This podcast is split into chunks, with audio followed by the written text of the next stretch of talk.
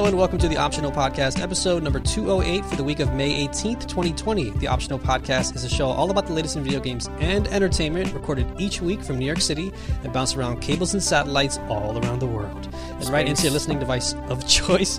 As always, I'm Paul Tamayo and I'm here with my co-host, Cam Brewster. Yo, we're back. Oh What's good, man? We did it. We're alive. We did it. We're live. We made it another week through quarantine. Yeah? Yeah. How, how have you been? You know, maintaining, surviving, taking breaks on my roof, looking around, uh, scoping for you know routes when the when the S really hits the F. I guess like I guess I'll just go downtown Brooklyn. Maybe I'll grab a boat or something. I don't know. Um, but before we get into all that, uh, we got not one rotating chair this week. We got two No, no. rotating Two. chairs, and also we found out right before we started recording. This is a cross country podcast, so just like a light flex for everybody out there. I'm dropping a flex bomb. Look at the technology. Look how far it's come for us. Uh, far from the days of duct tape and tape recorders. This week we've got founder and editor in chief of Uppercut and co-host and editor at large at Uppercut. We got Caitlin Galiz-Rowe and Monti Velez. Thank you so much for joining us. Sorry for almost tripping up on that once again, but No, either way, you're you're here. Thank you so much for joining us. Thank you for having us. Of course, of course. We're super, super happy to have y'all. Um, you know, came by way of a very uh, great contact, so I'm, Yeah, I'm happy to sure. connect with y'all and, and love what you guys are doing. I, I've, I've been to the site, I've listened to a couple shows, so uh, huge, huge supporters here on our end. But uh, for those who don't know, uh, Caitlin, can you give uh, folks out there uh, just a brief rundown of, of what upper, Uppercut is and, and what y'all do? Yeah, so Uppercut is a mostly video games website. Sometimes we talk about TV and other media. Um, and it was originally started by me as kind of like a personal blog, and then I brought Monti and Jess on to do a podcast with me and Andrew to help out with videos, and then last year we decided like hey it was time for a rebrand so now we're uppercut. And uh, we mostly focus on crit but we also occasionally do reported stories. We have videos we have podcasts um, yeah we do twitch streams all the time now that we live inside all the time. Um, but yeah that's that's uppercut monti did i miss anything Uh, yeah, no, kind of like what Caitlin said. We just kind of like have fun. Um, I know recently I, I like to point out that we did our like EGM kind of like fundraiser, and we only asked for like 400, and the community came together, and we got 12,000. Wow. So we're kind of yeah. Shout out to the community. Shout out to the community. It's gonna kill me every time. Oh my god. Um, but yeah, i no, thought so monti we're was gonna like- die that day yeah, I like called Caitlin and I like started crying. Um, so now we're in like the middle of that, and it's been a really, really fun process. Uh, people are super creative and getting all these ideas into like Mm-hmm. one outlet is pretty amazing. That's amazing. Congrats. That's Uh, shout out to super the dope. community as always. Yeah, for Thank sure. you, yeah. Um, all right, cool. Uh, let's just jump right into the show because we've got so much ground to cover. It's it's pretty wild. Even looking at the playlist, I'm like, I didn't even know that there, there was this many games out right now. To be honest with you, um, but since you are our uh, guest this week, Caitlin, why don't you kick things off and let us know uh, what's on your playlist? Yeah. Um. So I've been playing a lot of uh, Predator Hunting Grounds. Uh, by a lot, I mean I've been playing it the past two days, and it's been pretty fun. Um, have any have y'all played it at all? No. No, I got a code for it, but I've I've heard good things. I've also heard mixed things. So I'm curious to get your take. I think it's really really fun. Uh, we streamed it last night with some friends of the site um, on our channel, and it's it's very very fun. Um, it's another asymmetrical game, kind of like Friday the Thirteenth or Dead by Daylight. So you have like a squad of Marines, and then you have the Predator. Um, the Predator is hard. I sucked as the Predator. I did not find anybody until they literally left the arena. Oh, Um, man. but it's really really fun like you it's a lot more active than something like friday the 13th um, because you do if you're playing as the marines you have like objectives that you need to complete and then on top of that you have to dodge the predator and try to get out um, and the point isn't necessarily to kill the predator though you can um, but you can totally sort like win the game just by getting out um, and it's a lot more fast paced. You're kind of always doing stuff, and if the predator is not like me and is actually good, um, then you'll have to deal with them all the time. And they have some really hardcore moves. Like they just will shred you if you let them. Um, So I think it's really really fun. Um, it's fast paced. I I've only played with friends so far, although um, our video Andrew editor Andrew and I did play together on Friday with randos, and that was fine. Um, Hmm. But I've never just like solo queued, so I don't know how that experience is. But I've been having a good time with it so far.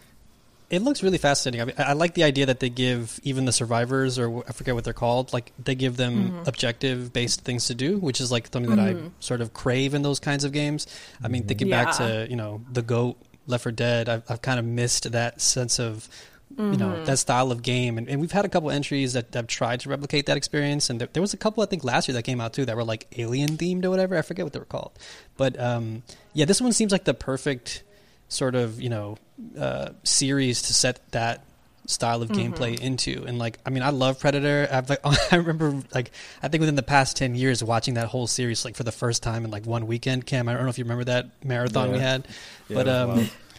i'm just like i i don't know why i haven't jumped on this one yet it, is it a ps4 exclusive is that probably why i haven't jumped on it yet Maybe I know we are playing it on PS4. Oh yeah, it is a PS4 exclusive because Sony published it. That's right. Yep.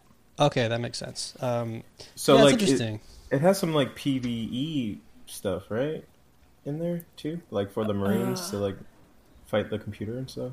Oh yeah, there are AI like soldiers and stuff um, Gotcha. in the arena, um, and they'll try to shoot. Some of them are some of them are like bullet spongy as hell. That's like one critique I have. There are some armored ones who like you have to shoot them like a thousand times and then like sh- pop them with the shotgun too. It's super annoying. jeez Um, but yeah, I think it, it is a PS4 exclusive, but it's it's super fun, and I definitely like having the ability to like be more active, and also like I'm not great at shooting, so it's nice that I can help with like the objective sides of things. Like I can push square, you know, like, i can do that that's no problem like I got that. Yeah. but and the I've pre- the way the been- predator moves and stuff is really fun, even though I'm terrible with them. Yeah, that was gonna be my next question. Is like I, I'm I've seen some like clips of it and it looks pretty Mm-hmm. sick. Like the fact that you can actually sort of go up into the trees, right? And you can you know Mm-hmm. kind of like jump across and stuff. Like yeah, it seems really interesting. I'm, I'm I'm surprised I haven't gotten around to it, but I feel like right now I'm just like inundated with so many shooters. It's it's tough to like even when I sit down, I'm like, okay, what am I playing? Like yesterday, I literally flipped a coin and decided. That's how I decided what the hell I was gonna play. Um, I like made it go. You know, I just chose between two finalists, I guess. But um, yeah, this this game seems really interesting. I'm, I'm curious to check it out. I haven't got a chance to play it yet, but this this might is and it's not it's not like um, a free to play situation, right? It's like actually a thing Yeah, you need to buy. It's forty bucks for the standard version, or sixty for the one that you get like a bunch of shaders and like XP boosts and things. Got it, got it. Yeah, so maybe I'll, I think I might have even gotten a code for this. I have to check through my my emails, but th- this sounds pretty cool. I'm I'm, I'm gonna probably uh, check this out. Have you guys been Um, uh, streaming this?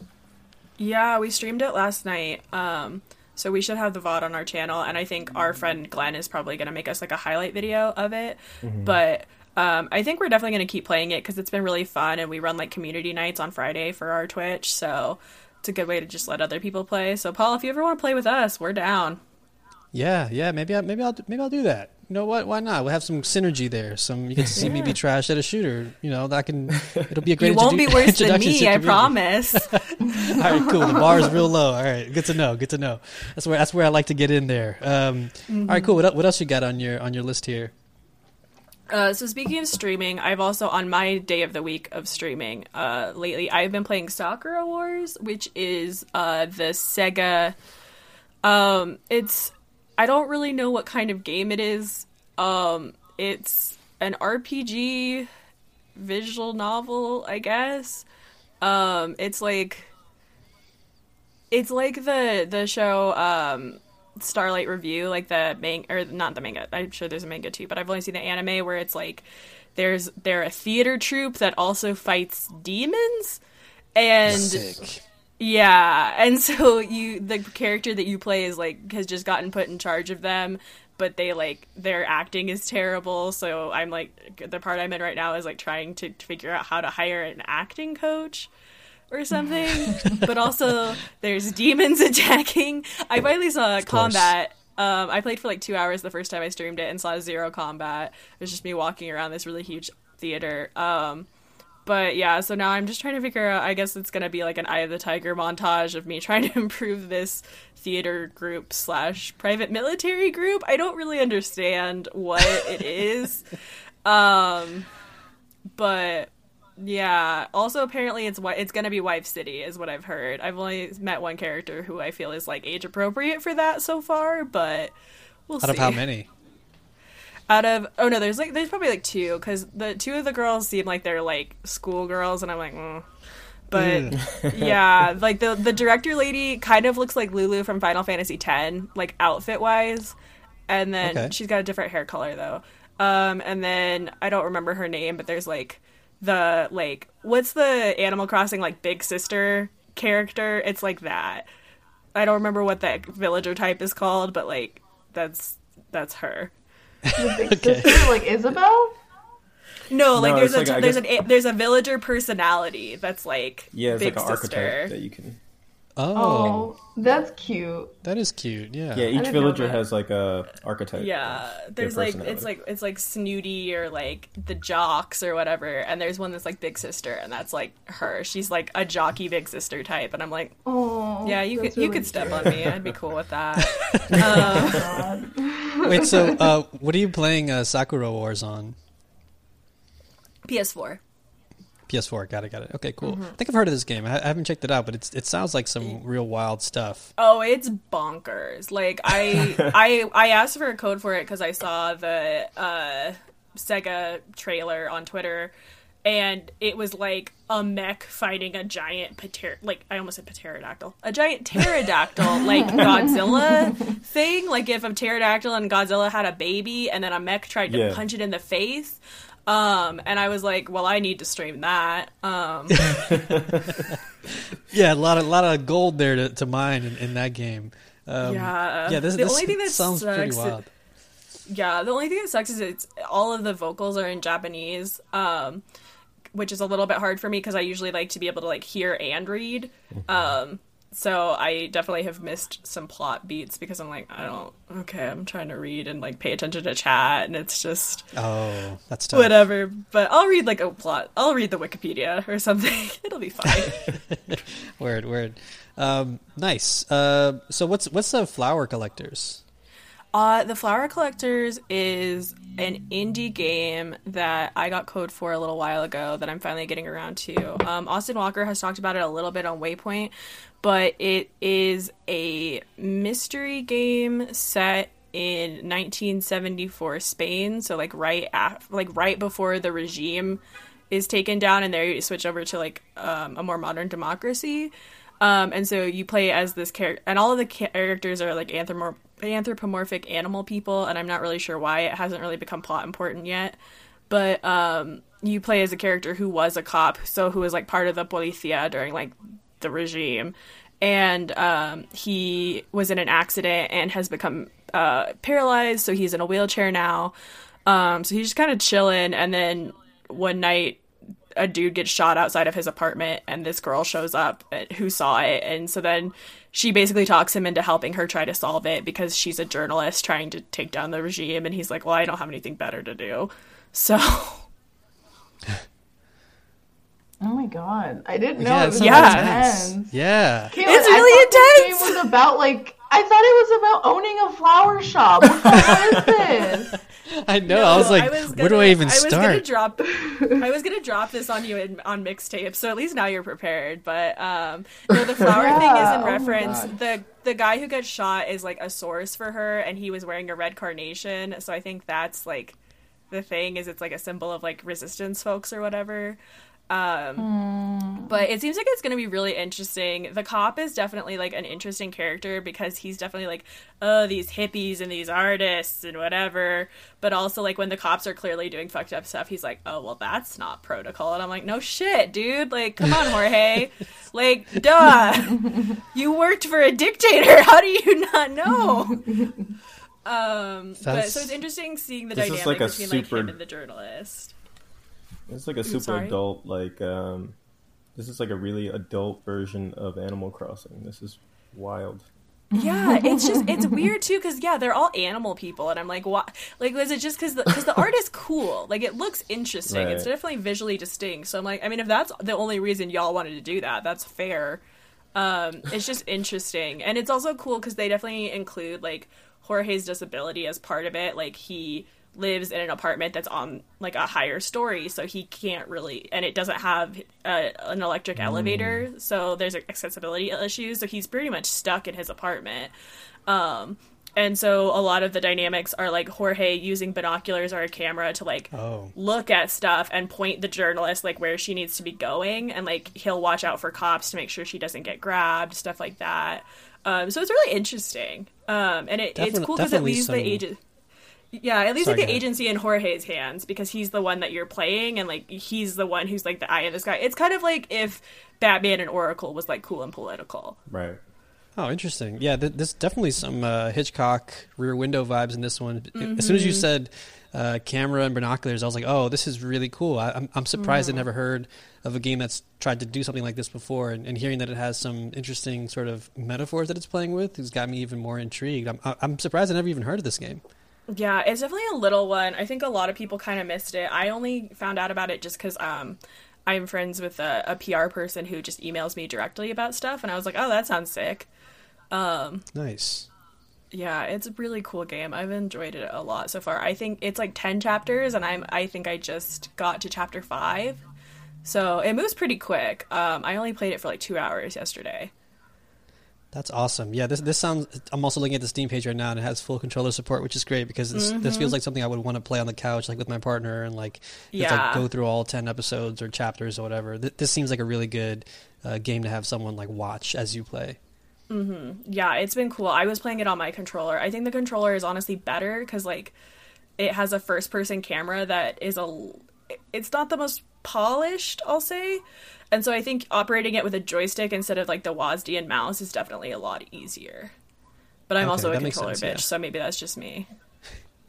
nah, I mean, I'm, I'm like halfway. I'm I'm like there are some games on PC that I have to play with a controller just because my brain just I don't know it can't move that fast with a mouse and keyboard. I'm just I just can't do it. I'm sorry. I, I you know It's I, too I've tried, I've tried. fast. it's too fast, too furious most times. You know, it's like somewhere in the middle would be nice.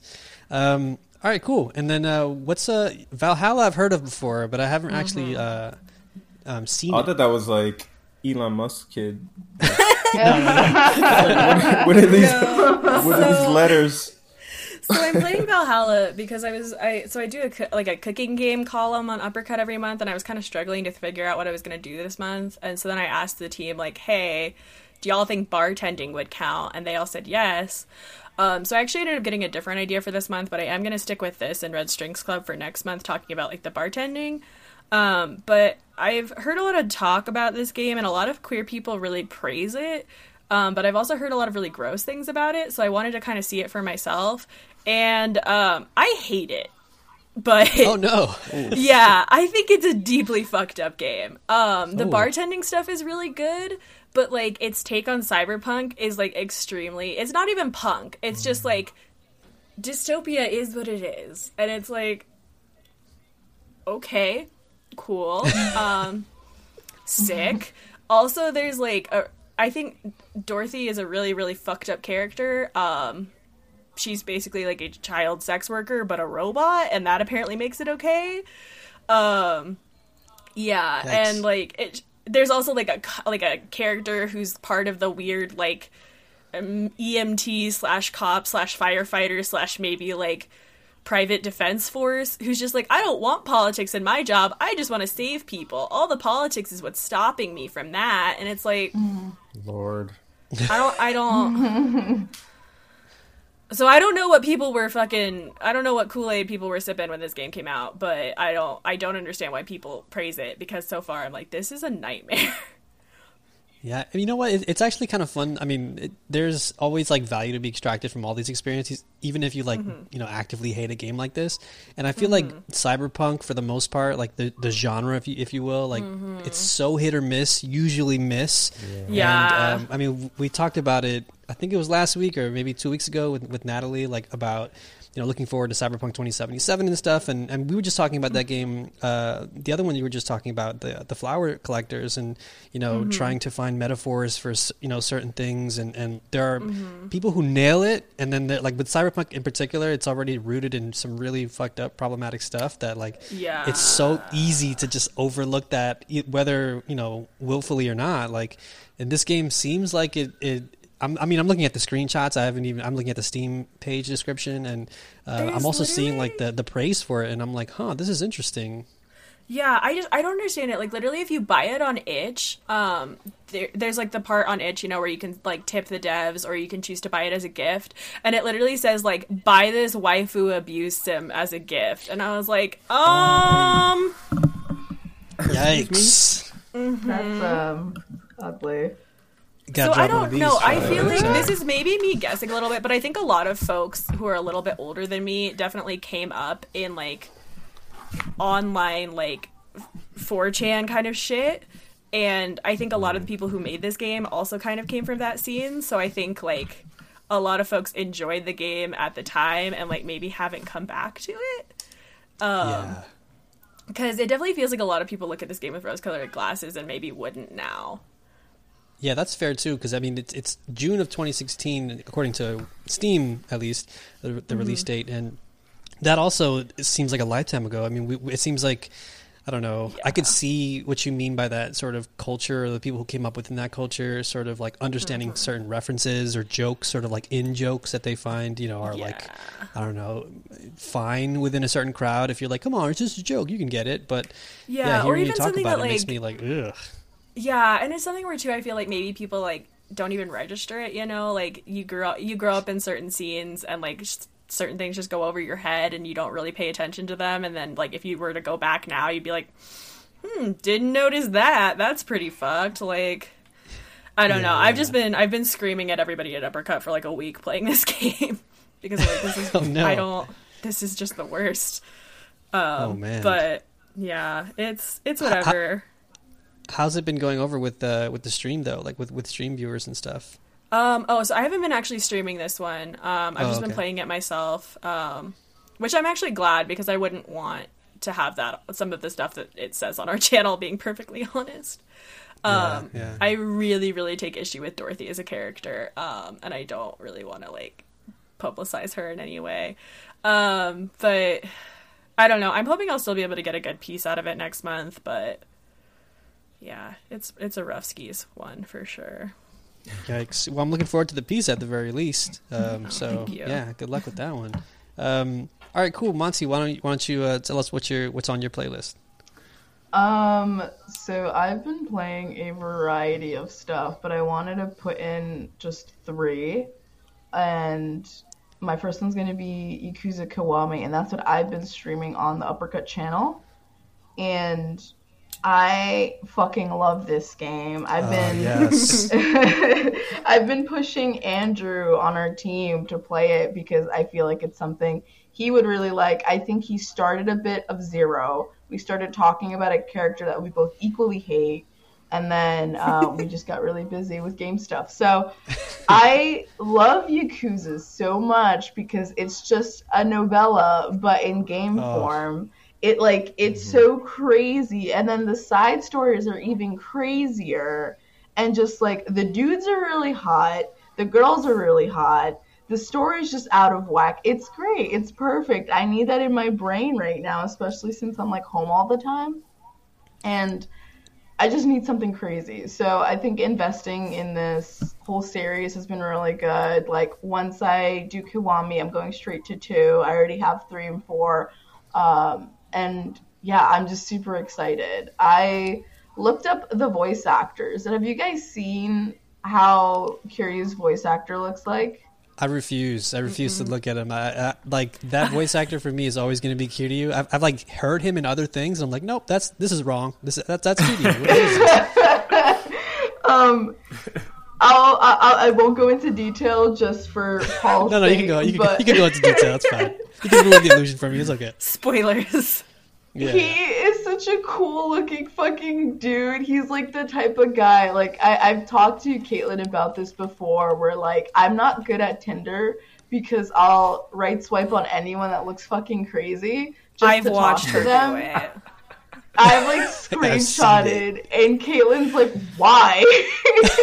No, like But- I've bitch, you did it in San Francisco when I was next to you in an Uber. I'm not. I'm not good at dating apps because like I'm not there to like look for people that I would date. I just want to have conversations with crazy people. You're just Um, like, why? Yeah, like let me just get to know this mother. Yeah, yeah. I just I just want to know how they got there, you know? Like how are they like a now part-time clown like over on Hollywood Boulevard? Like I want to know what's up with that. So, You know what? Um, that's that's some real shit though. dude, it's great. It's amazing. Yeah. So, this guy, this voice actor looks just like the like I would right swipe this guy, you know, you know the the the like early 2000s like either like fucking Baby Phat or like what is it? Ecko sunglasses where like they're lightly tinted. They look kind of frosty. Hmm um, he wears those to this day. I've never seen what his eyes actually look like. Um, he just wears those all the time. He wears like an assortment of fedoras. So he just looks like something that's popped out of like 2001 i just like i want to get to know that. I need Oh to know His, his goatee is amazing. yeah All right, I'm googling it. I'm googling You it. You have to see It's him. good. He's so good. He looks like he should be in a band with uh, James Dolan from the oh owner of the no! Knicks. He Oh does. If you look up that guy, You, he looks you immediately made me hate him. no. No, I mean, it's hate like him. No, it no, wouldn't okay. be corny. It's only corny if you do it here, but like in Japan, like I could tell this guy's like the coolest dude ever. Oh yeah, Mm-hmm. his his his fits are actually. You're right. I would also swipe right easily. I mean, he's got a sleeveless. He's got a vest on you, with Paul. no sleeves. Yeah, this I is. feel He's, like he got like a Jap- do I rag feel or like there's like a segment of Japanese culture that just like got to live in a time warp of like their own Oh, yeah, invention and sure. like it just doesn't matter when anything is from and I'm like really here for that. It's so sure. good. It's so sure. good. Yeah. But it, it actually kind of speaks to like Yakuza in a way. Like I, so first of all, you're talking to the uh, number one Yakuza fan and number one Yakuza fan podcast uh, in the world right here. Uh, I could talk about Nice Yakuza to meet for you, hours. Paul. Fuck Yeah, yeah. I think we just became best friends, so uh, we'll, we'll talk about Yakuza later. But yeah, no, I, I feel like that also kind of you can easily say that about Yakuza, right? Where it's like it captures this sort of nostalgic, um, like almost uh, innocent vibe to it, even though it's a s- story that's all about crime and these gangsters and stuff. But a lot of it, like you said, is very like soap opera y, and it's. Um, I mean, I'm watching like I since you know we're all in quarantine. I've been watching a lot of like old '90s anime, and so much of that DNA is in Yakuza, at least like, in terms of the storytelling and like even musical cues and stuff. Because like you know, whenever it gets serious, they play these like really cheesy organ like in the background while people are like learning a lesson, whether it's like Kiryu or some guy he just beat up for like stealing a kid's copy of a video game. Um, so yeah, it's it's one of those series that you can you can directly trace its lineage from previous games that I that I've grown up with, that me and Cam have grown up with and loved. And um, it's so cool that like you know you're you're playing Kiwami and you're like, yeah, I'm gonna play the rest of them because I, I haven't even played all of them yet either. So I'm like, I've been thinking about getting back into them recently, and I think this this conversation might have actually pushed me over the edge. Paul, Wait, do so, it uh, with me, please. Yeah, I- yeah. I'll, I'll Wait, it. so so Monti, are What's you like super excited? Are you super excited for um like a dragon? So yeah, so um when Inside Xbox was doing like their thing, I think last week, um, I missed out on it because I was sleeping, and Nice. Good choice. Good choice. it was like 8 a.m. my time, so I was like, no. Um, so I went outside to my living room and I watched it with my roommate, and they like started talking about like a dragon, and I got really excited because it's like a whole new linear story. You know, Kiryu's out of out of the box. He's not there anymore, and it's giving like a story that I've seen like in other dramas um, of like being in jail for a long time, kind of like relating to Kiryu's, and then coming back and getting betrayed. Um, it's it's really cool, and I want to see how different they do it. But also, like the summons are fucking wild. Like there's a beam from the fucking sky that comes in that gives me like really big Saints Row vibes, and I'm here for it. I'm not mad at it.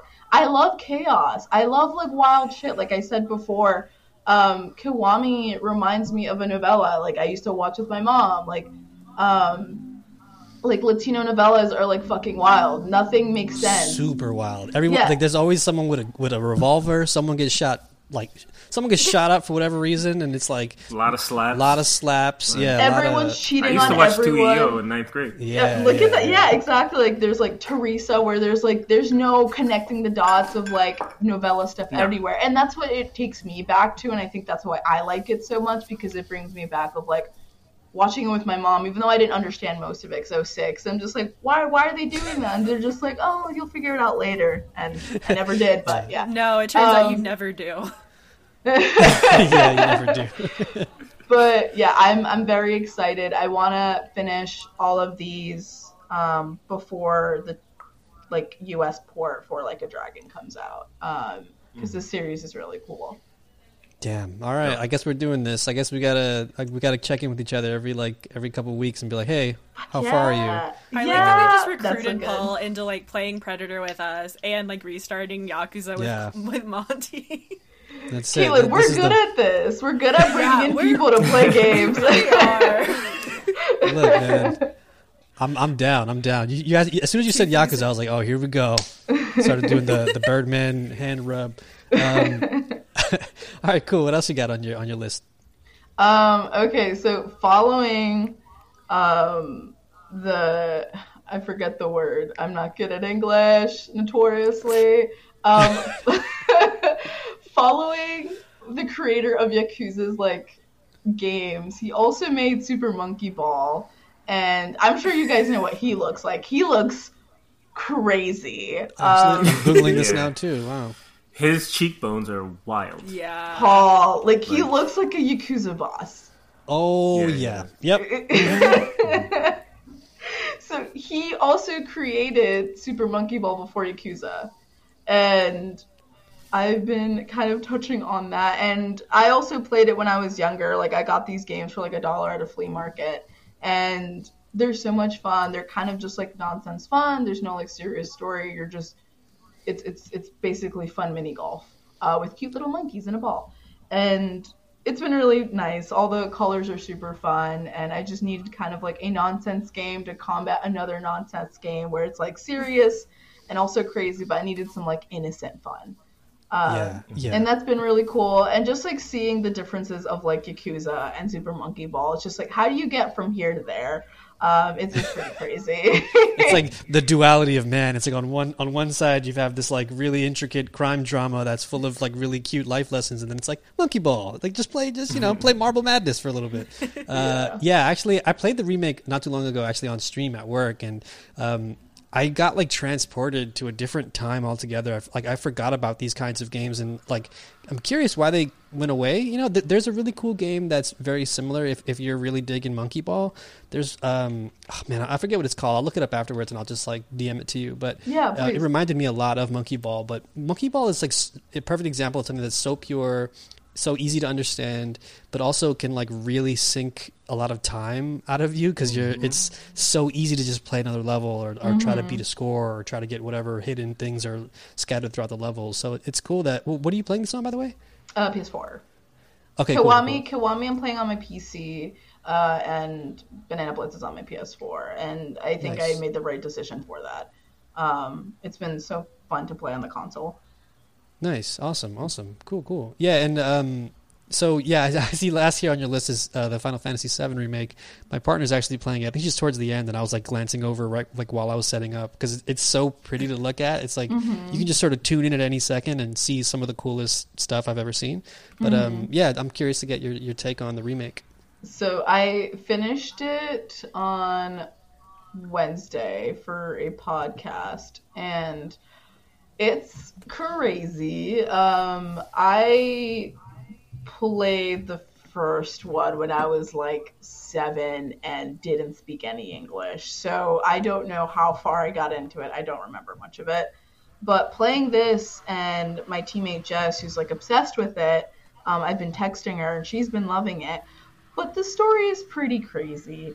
Um, I can't spoil it here, but like it's just it's confusing. But I really Nah, spoil that. No, I Spoil it. can't. No, Spoil it. If Do if it. we hey we have a Do spoiler it. cast Do out. it. You, you want to hear her spoil it? Y'all can give us. Oh, the okay, clip. yeah, yeah, I like Oh, that. okay, I yeah, respect yeah, that. I I'll- respect I'll do that, I'll Yeah, do I that, respect okay. Um, That makes sense. I I, I can't spoil it because like I will be here for an hour trying to explain what Jess explained to me. It's so crazy. Um, but to give like the fun stuff, um, it's it's it's a beautiful game. Um, my favorite story to talk about Final Fantasy, and I've told Caitlin literally like five times a month, every fucking month since I've met them. Um. My mom, my mom really really likes Cloud from Final Fantasy. Aw. She's like this like late 50s like catholic colombian woman and she's only ever watched advent children the movie she doesn't know what the fuck's happening but she's just so in love with cloud so i've been sending her screenshots of like the game Oh, and she's just like so pretty so beautiful and i want her to watch the game um, she Yeah. lives over in Rhode Island with my brother, and I've been like, "Can you please play this game with my mom so she knows what the fuck is happening?" But I honestly don't think she would know because I still don't really know what the fuck's going on. But yeah. I really, I really like the game. This was kind of the first game in a very, very, very long time that I bought the day it came out, um, played it through, and it's still kind of relevant. Um, usually, I wait about like a year or two to play them, and I think that comes from just like being young and also like not having the chance to play it like once it comes out because I wasn't able to. Um, So that kind of just like followed up till now. But I was able to do it this time, and it was great. I think I'm gonna do that a lot more now.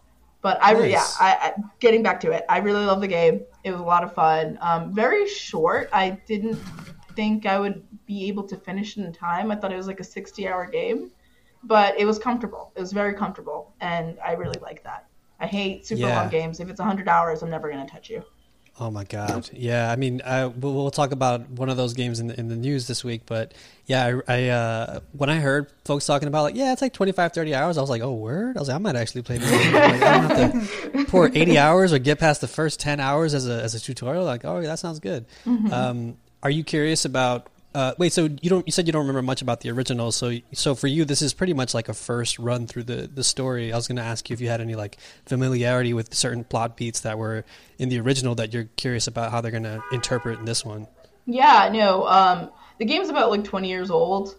Um, like I said on the cast, like it's like getting mad at it being like Lion King being spoiled for you. Like it's been around for so long. It's around the internet. Um, like I've I've retweeted fan art of like spoil points that like I haven't gone through, but I just really like the art. Um, and it doesn't bother me too much. I'm still very interested to play because I've connected with these characters, um, especially Barrett. Barrett's my favorite character in Final Fantasy VII right now, and I want to see where the story goes. I don't know what happens to him at the end of the game.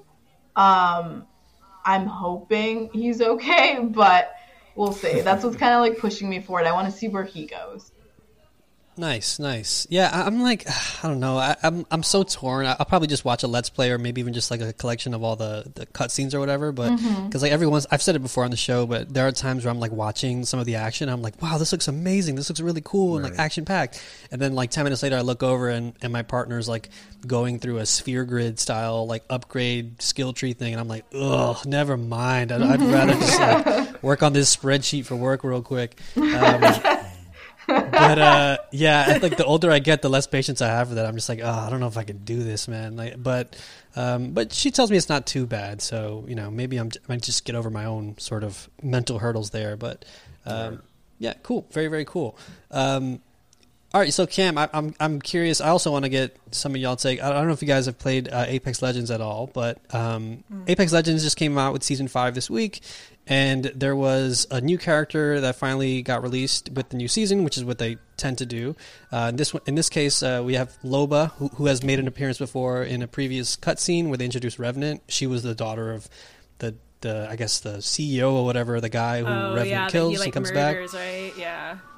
Yeah, yeah. So it was this wild Those cutscene. animated films are so dope, though. They are really good. I mean, th- They're they're hers really, is really doing good. work with those. Yeah. Yeah, hers is really good because I mean, hers also like there's a lot of like comparisons, obviously to to other Latinx uh, female characters in other games.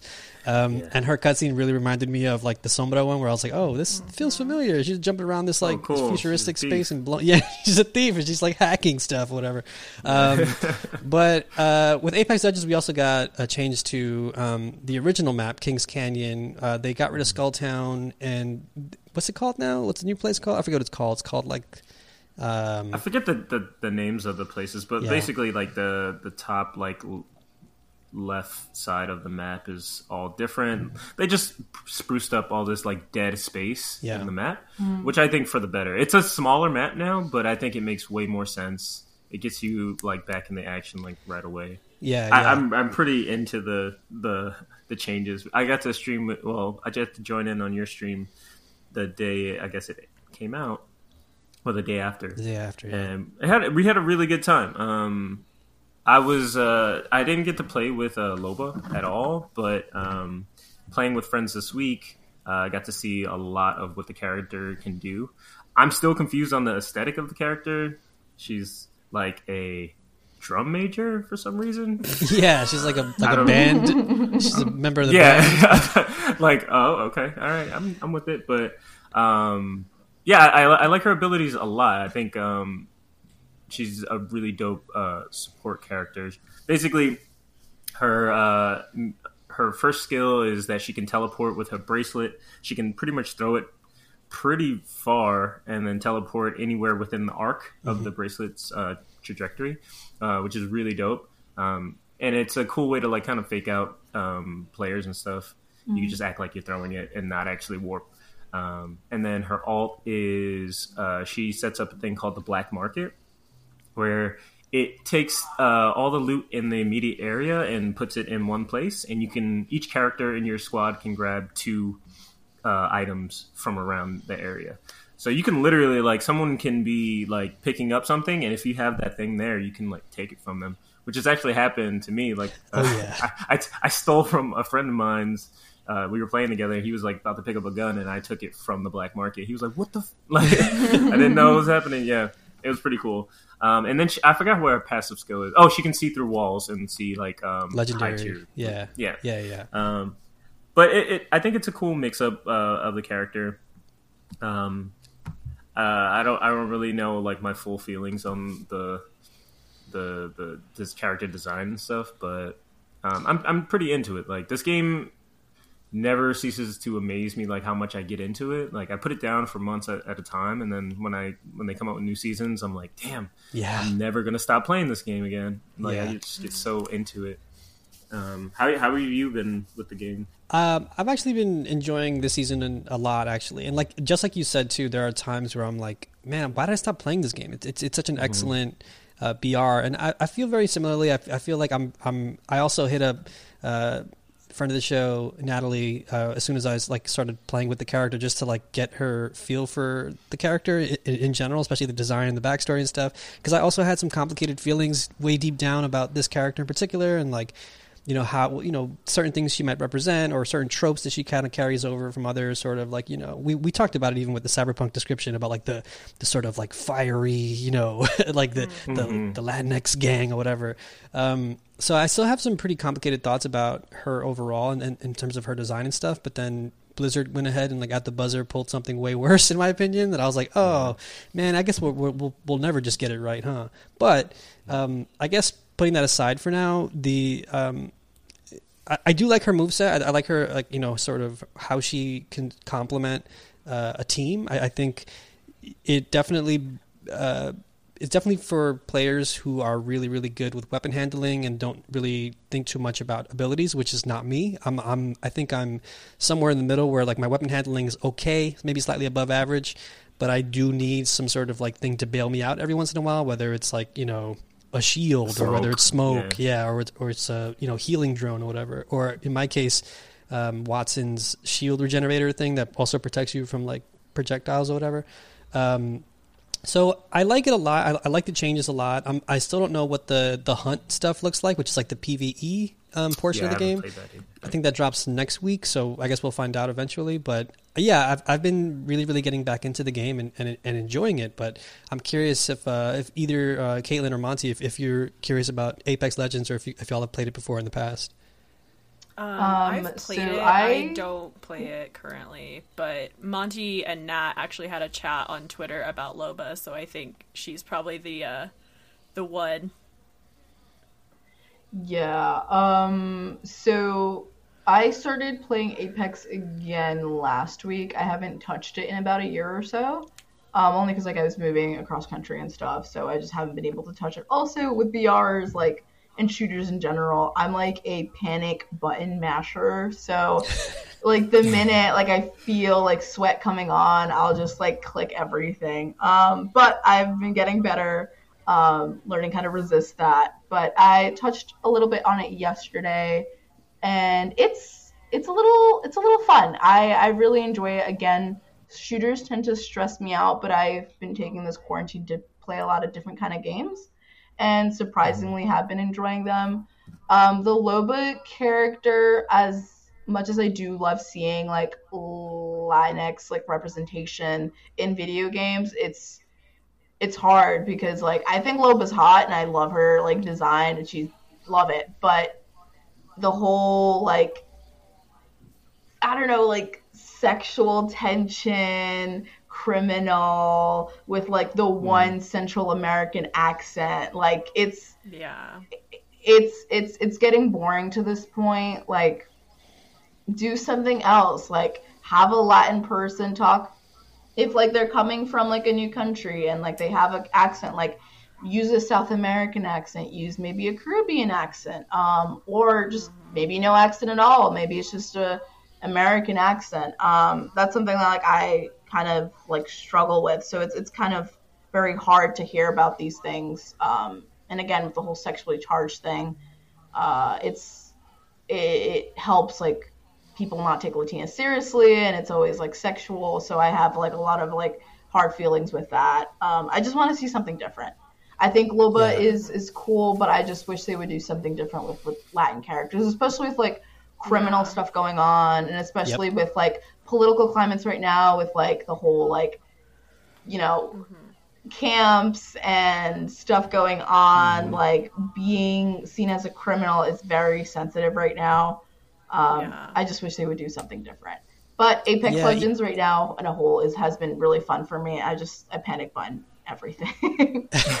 no, th- I mean, yeah, i this is why I'm so glad to have you on the show to talk about this stuff because like I feel even with her like reveal trailer, I mean, if if you just YouTube that right now, folks who are listening, um, it's just like the, her reveal, like her back's to the camera, they're showing off her, you know, all like her body in a, in a different mm-hmm. way, and like Yeah. for a game Like, that look for at the these geeks. yeah, like geeks to camera, and then you know, we'll just move the camera forward. It, mm-hmm. it feels like I don't know for for a game that I, I thought for the most part handle was handling this stuff pretty well. Like they had a couple hiccups with you know I think there was like a The uh, race skin, that was like yeah. yeah yeah. So there there were some things in the past that weren't always great. Even like Octane, I thought they handled Octane decently well. Like I was like oh cool, he's like you know he's clearly like a Latinx character. He speaks in Spanish sometimes. He does Spanglish. It's it's really cool. He's got a lot of character. Um, but between this and with what happened with with you know Blizzard, which we'll get into in the news section, it it's like again we talked about it on a previous show too where it's like we're asking for crumbs. Like we're at the bar is so low. Like we're, we're not asking for a ton you know? Like we're not and again you know there's going to be folks out there who are like oh they're outraged or the, whatever this is some sort of agenda or whatever but it's like not really man. Like i still love this game. I'm still going to play the hell out of it but Yeah. i'm just asking for them to just try a little harder. Just just take us Right. an extra second to think about this thing. Or you know what? I mean, I know this is a, a lot easier said than done, and, and you know, who knows? They, I know they're taking steps to, to to at least in terms of Apex. I know that some folks on the team, you know, are Latinx, and they've you know hopefully been contributing. But it also makes me wonder, like, how many people are in the room when when these decisions are being made, or you know these mm-hmm. these things are being written. Who's writing them? Like, there's a lot of questions to be asked, but it's also at the same time, I think, valid to be like, hey, can y'all just try a little harder? Like, we're not. I'm not asking for a complete redesign of the entire game and, and whatever. It's just like, like you said, there are some things that are a little sensitive, especially at the moment, that I think would be better if you just just put a different spin on it. I was actually surprised that she wasn't some like cartel leader or whatever. It was like, you Yeah, know, right. she's you know, she's got experience in handling the, you know, the underworld or whatever. It was like I'm glad it wasn't that at least, you know, because that that's always like an easy out too to make someone that person or that character. We've seen it in the past, but even some of the biggest offenders like Ubisoft, even they've been sort of slowly learning their lesson of like, hey, look, this new uh, Ghost Recon, it's it's a fictional tech island, and it's like, you know, we can at least we can punch up with the tech spe- with the tech Mm-hmm. crowd or whatever, or Silicon Valley crowd. But yeah, it's um interesting, man. It, it sort of just like reignited a couple conversations that I that I've sort of been having, even you know, amongst friends, and um, you know, I don't know. It, it's it, she's like you said too, though. She's still a like really cool character. I think she's really awesome, but at the same time, it's like, man, I wish I wish she tried a little harder. Like you know, Yeah. may- but I guess there's always there's always next time. I guess I don't know. I guess. yeah, we can get into it more maybe during the Blizzard news stuff, but I had a conversation with someone on Twitter yesterday about this that was um weird is what I'm going to say. Okay, Yeah. No, I don't. I don't know about this, so I'm interested. is it Oh, is did it you- Blizzard related?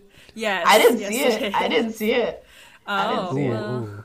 well, you could go look, Monti. Okay, that's that's a little that's a little teaser. That's a little teaser for the, for the news segment. Um, all right, so so stay tuned, everybody. Don't don't stop listening here. Um, all right, so I'll- quickly go through the rest of my playlist because it's, it's kind of the usual suspects. I've been playing Overwatch. I, I've gotten into Overwatch again recently, especially with a few friends in the Discord.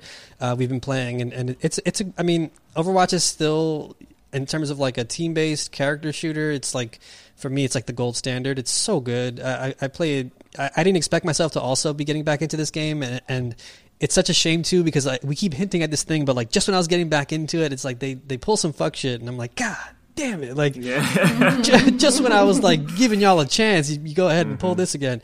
Um, but yeah, I've been playing that again and really noticing a lot of like the improvements they've made since I've since I've last played, which has got to be over a year or two at this point. Um, and then beyond that, still just kind of checking into Animal Crossing, doing my my due diligence in terms of tur- turnips and all that stuff. So haven't really been digging myself back into too much of an Animal Crossing hole just yet, but. Um, I think I'm slowly cooling off on it, like I keep saying. But um, and then yeah, there was a DDR5 demo that was it's like a web based demo, and um, man, uh, I don't know if I've ever talked about DDR on the show before, but I, I when I was younger, I Cam can attest to this. I, I played obscene amounts of, of Dance Dance Revolution uh, when I was. I think that was probably the only thing that kept me in shape as a teenager because I would just play for hours and just sweat for for you know for hours on end. And um, so I have like a real soft spot in my heart for that for that series, and I also love rhythm games. So this one is is browser based, and and uh, there's a demo for it now live, which I got from the um, Kotaku article that Ethan wrote, and um, it's interesting. It, has it lets you play with your arrow keys. It doesn't let you program you know use any other keys on your keyboard, which is a bit of a bummer, but. I was digging into the menus and it's all in Japanese, so I was like stumbling through there. And there is a mode where you can, or there's a setting rather, where you can um, map either a controller or if you have a pad laying around, like I guess a USB pad, um, you can also map the buttons to the arrows and the and the buttons or whatever. So I obviously don't have a pad in, in my apartment, a DDR pad, so I'm like uh, considering maybe even like getting one online and, and checking inside again. But I did play with my with my arrow keys rather, and uh, it's fine. It's definitely not the way to play it. And like I know the Step Mania fans are going to come after me, and I'm, I'm apologizing now in advance. I know that that's a big scene and cool. I'm happy for y'all, but like also like.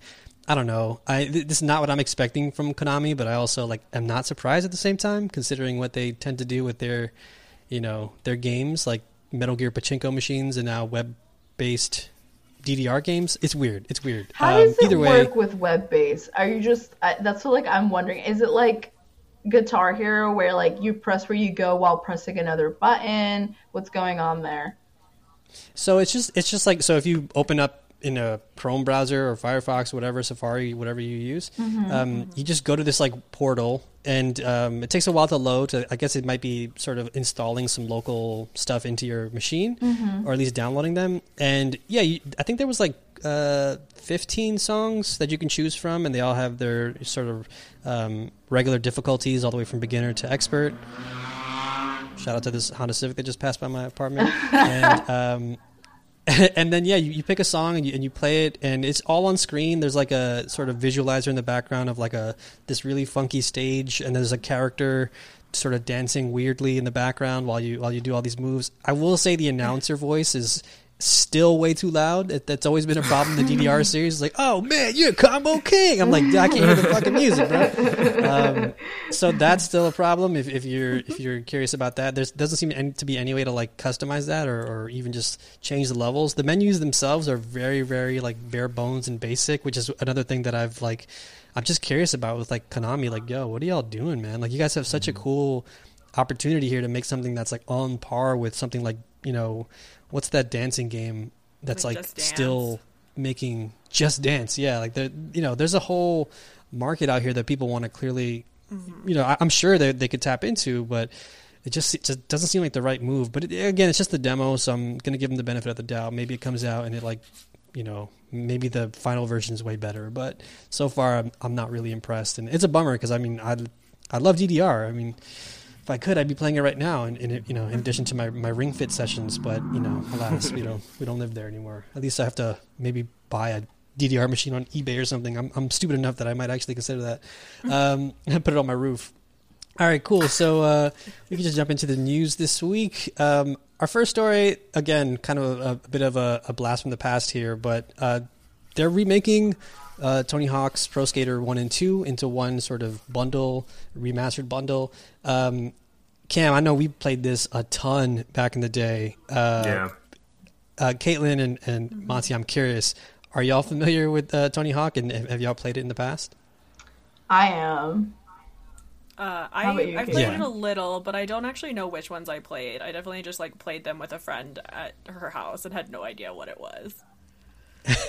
yeah, Tony Hawk for the most part, like that entire series, was largely responsible for putting me onto like music that I just did not listen to. So it's like you know, a lot of punk and, and rock and ska and stuff at the time. I was like, I don't know what any of this is, but this all sounds amazing. But then every once in a while, I'd Just be like. Yeah, I'm like, this shit is fine. Superman. I put that shit on repeat. yeah. Um, so yeah, I'm I'm really curious to to play more of this. There there was a um, they they showed off the, the the trailer obviously, and also shout out to Roman who who worked on that, our our former co-host uh, out there at Activision doing his thing. But yeah, we. Um, Got a chance to see the the trailer, and then they also had this like Q and A with Geoff Keighley going over all the stuff. And one of the things I also um, found really really interesting, and I'm taking this from the Kotaku story that Ian wrote, is that the all the professional skaters that we're going to see in the game are going to be like aged like appropriately. I mean, you know, to to a degree, I'm sure. I'm sure they took some creative liberties, um, but they're going to be like older versions of those characters, which I find, or the you know the real life people, which I find really interesting. Um, and for the most part, I think the majority of the old soundtrack is going to be back, but not everything. But um, with all that said and done, uh, Cam, are you excited for Tony Hawk's Pro Skater One and Two remake or remaster? Uh, yes, but no. Right? like, I remember like uh, the last time I played was probably with you and another friend of ours, Manny, and I was just not as good as you guys. I remember I was like, oh, I was, I've been playing this wrong my entire childhood. yeah, yeah, Like, yeah. and then when I met you guys in like seventh grade, I was like, you know what? I think it's time for me to put that shit down. Um, so I am. I'm excited that you know people who have that like like I love the music from Tony Hawk. Like that was like the biggest part for me. But the gameplay itself is like it's not really like a skateboarding game. It's like a remember these buttons, uh, you know, balance game. Like it's it's more like reflex based than anything else. You know. Oh yeah, Um, for sure. uh, but my thing is just make skate, just make another skate game. Just do that. Never gonna happen. Can we can we do that? Never gonna happen, dude. Can we do that? We're never gonna get another skate game, and uh, just make Skate Four. Yeah, I, I would also love that, but I guess this is as close as we're gonna get. Or you could play a Session on Steam, which is hilarious. Um, and yeah, no, but I, I am I am pretty like excited for the people who are excited for it. You know what I'm saying? Like, yeah, yeah, yeah. yeah. Um, what about yeah, you, man? I, I mean, yeah, I'm, I'm pretty hyped for it. I, I'm- I'll probably buy it and, and stream it a bunch because it, it is one of those sort of like, like you said, it, it's not really so much a, a skateboarding game. It, it kind of became something a little more than that. I think mm-hmm. Skate definitely took it to a level where it's like, hey, we're trying to like simulate what it's like to actually skateboard and Yeah, did some really cool things with you know controls and, and things like that. But yeah, I don't know. I'm I'm I'm also excited. I'm almost like you know a little bit cautiously optimistic here, but it's like it's a formula that's so classic that I think bringing it to you know current gen consoles is kind of a fun thing to do. Even though they had a remake not too long ago, which wasn't that great. I remember buying that and not having a good time with that one. But um, do you, uh, Monti? Do you have any uh, you know plans on on checking this out when it drops? Oh no, for sure. It's purely from like nostalgia reasons. Um, me and my little brother used to play this a lot. I, well, I'm not gonna say little. He's 18 now, but um, uh, we used to play this a lot when we were younger. And then like with the whole skate thing, he really liked it. And like Paul, I think you touched upon like music, and that's how he got into like a lot of alternative music. Um, that's how he found out about one of his favorite bands, Rage Against the Machine, and Mhm. it's yeah, it was such a weird game because I wasn't into skate culture. Um, I was just like, okay, I mean, if I press these buttons, it's gonna do something, and I think that's what got me through. Um, I was also like 12, 11, s- around there, but um, I'm really excited. I called my brother when I saw the announcement, and he couldn't believe it. So yeah, when that comes out, I'm definitely gonna play it. Will I finish it? I don't know, but to play it for a while for nostalgia reasons, I think will make me feel very good, and that's what I'm looking forward to. For sure, for sure, for sure. Um, all right, cool. We can jump into next story here. So this this one was like a, a little demo that they previewed uh, a little earlier this week. So they showed off the Unreal Engine five, um, specifically running on a PS5, which is really interesting. So this is our first, I guess, technical look at what we're gonna what we can come to expect from the next generation of consoles, specifically in this case the PlayStation Five. But um, did did you all watch this by by chance? I did, Yeah, yeah. I checked it out. All right, cool. We all did the homework. All right, cool. cool. Uh, yeah, no, I, I was I was curious because I mean, this thing. I already think games are like incredible looking to you know mm-hmm. as is, and so it really is cool to get a peek behind the curtain and see just folks talk about the technical side of things. There, there were parts of the mm-hmm. demo that really looked like you know. It, obviously, this is like a promotional demo for for an engine, so they're clearly trying to mm-hmm. push this as like a marketing tool for developers to be like, hey, use our engine, please pay us and give us uh, parts of your, you know, whatever, whatever money you make. So um, take that with a grain of salt, obviously. But I, um, I'm curious to to get your your thoughts, uh, Caitlin. I'll start with you with Unreal Engine Five, and I guess the peak at PlayStation Five, if, if we're looking at it that way. Um, did anything sort of stand out for you in this whole demo? Uh, Paul, I'm gonna be real with you. My reaction was no thought, head empty, um, because I don't do well with the technical stuff. Um, Yeah, I we watched it in our server. Uh, Andrew streamed it, and I I it was nice because I got to ask a lot of questions. But I I don't really know very much about like engines or graphics or that kind of thing. Like you said, I kind of think games look fine, and I'm usually more into ones that have more distinct art style than looks like a person. Um, so it, it didn't do much for me, but people seemed really excited about it. So if people are happy, that's cool. that that is that's that's cool, I guess. Yeah, yeah. Yeah, like Um, yeah, there was some times where like my eyes would glaze over when they're like talking about how many millions of triangles and stuff, and I was like, Yeah, I okay, still don't, don't really I don't know know, what this means. what that means. Um, but for sure. it's whatever. You know, people who get that stuff seem stoked, so good for them. I'm Yeah. happy. For sure, for sure. Um, Cam, did you get a chance to check this out? What'd you think? Yeah, it was kind of what I was talking about two episodes ago. Um, whereas, like, I don't know how much like the increase is so incremental that I don't think I can truly appreciate what's actually going on in whatever they're showing me. I'm like, oh, that looks like the pre, you know the other game from this generation. You know what I'm saying? Like, it looks just as good to me. Like, I can't tell. It's like when you see a crowd of 100 people or 200 people, you can't tell the difference. It's like, you know, like I don't know Yeah. what the, the actual number is, but I mean, it looks cool. But I, I think until we actually get our hands on the stuff and see what people can actually do with the engine, that's when we'll start to actually see like how dope it is. But Right. like I'm like with Caitlin, like I don't really know Yeah. what's going on. Yeah, it, it actually. I- I'll get into it with the next story, but I, I also feel very similarly in terms of like, all right, this looks great, but I'm like, at the same time, I'm curious what what kind of stories are we going to be telling? It, it, it feels like there's still so many unanswered questions there. Where like, I need to see an actual game, and I need to see Right. some sort of like cool systems being, you know.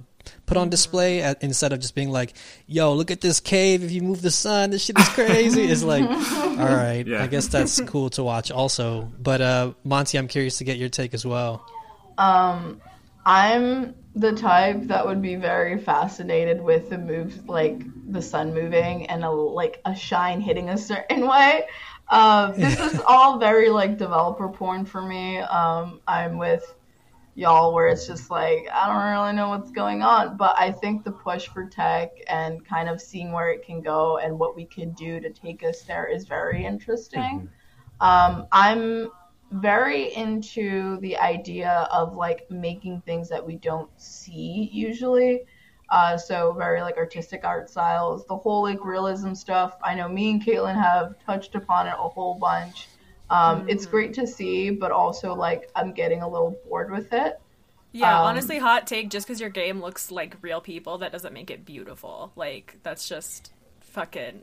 You're just a life sim. Whatever. Yeah.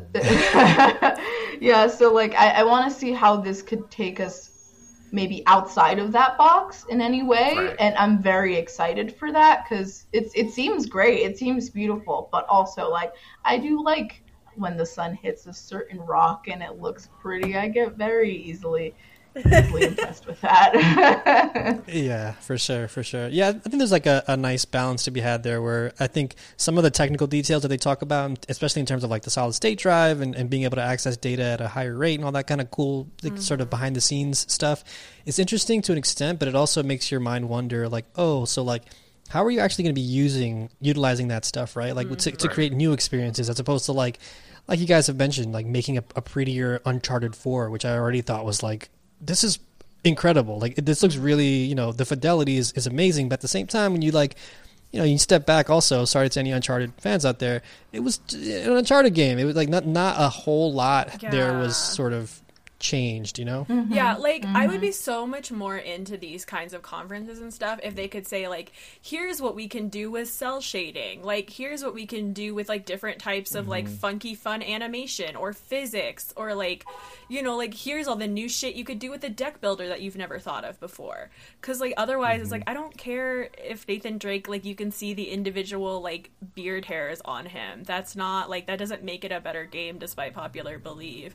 Um, and like I do kind of feel like two of these conferences kind of are more dev geared, and I get that. Like I'm not a developer, I don't know what any of this stuff is, but I don't know. It's just I wish we would kind of move away from the whole like fidelity to realism thing and talk about like the other ways that this could impact games.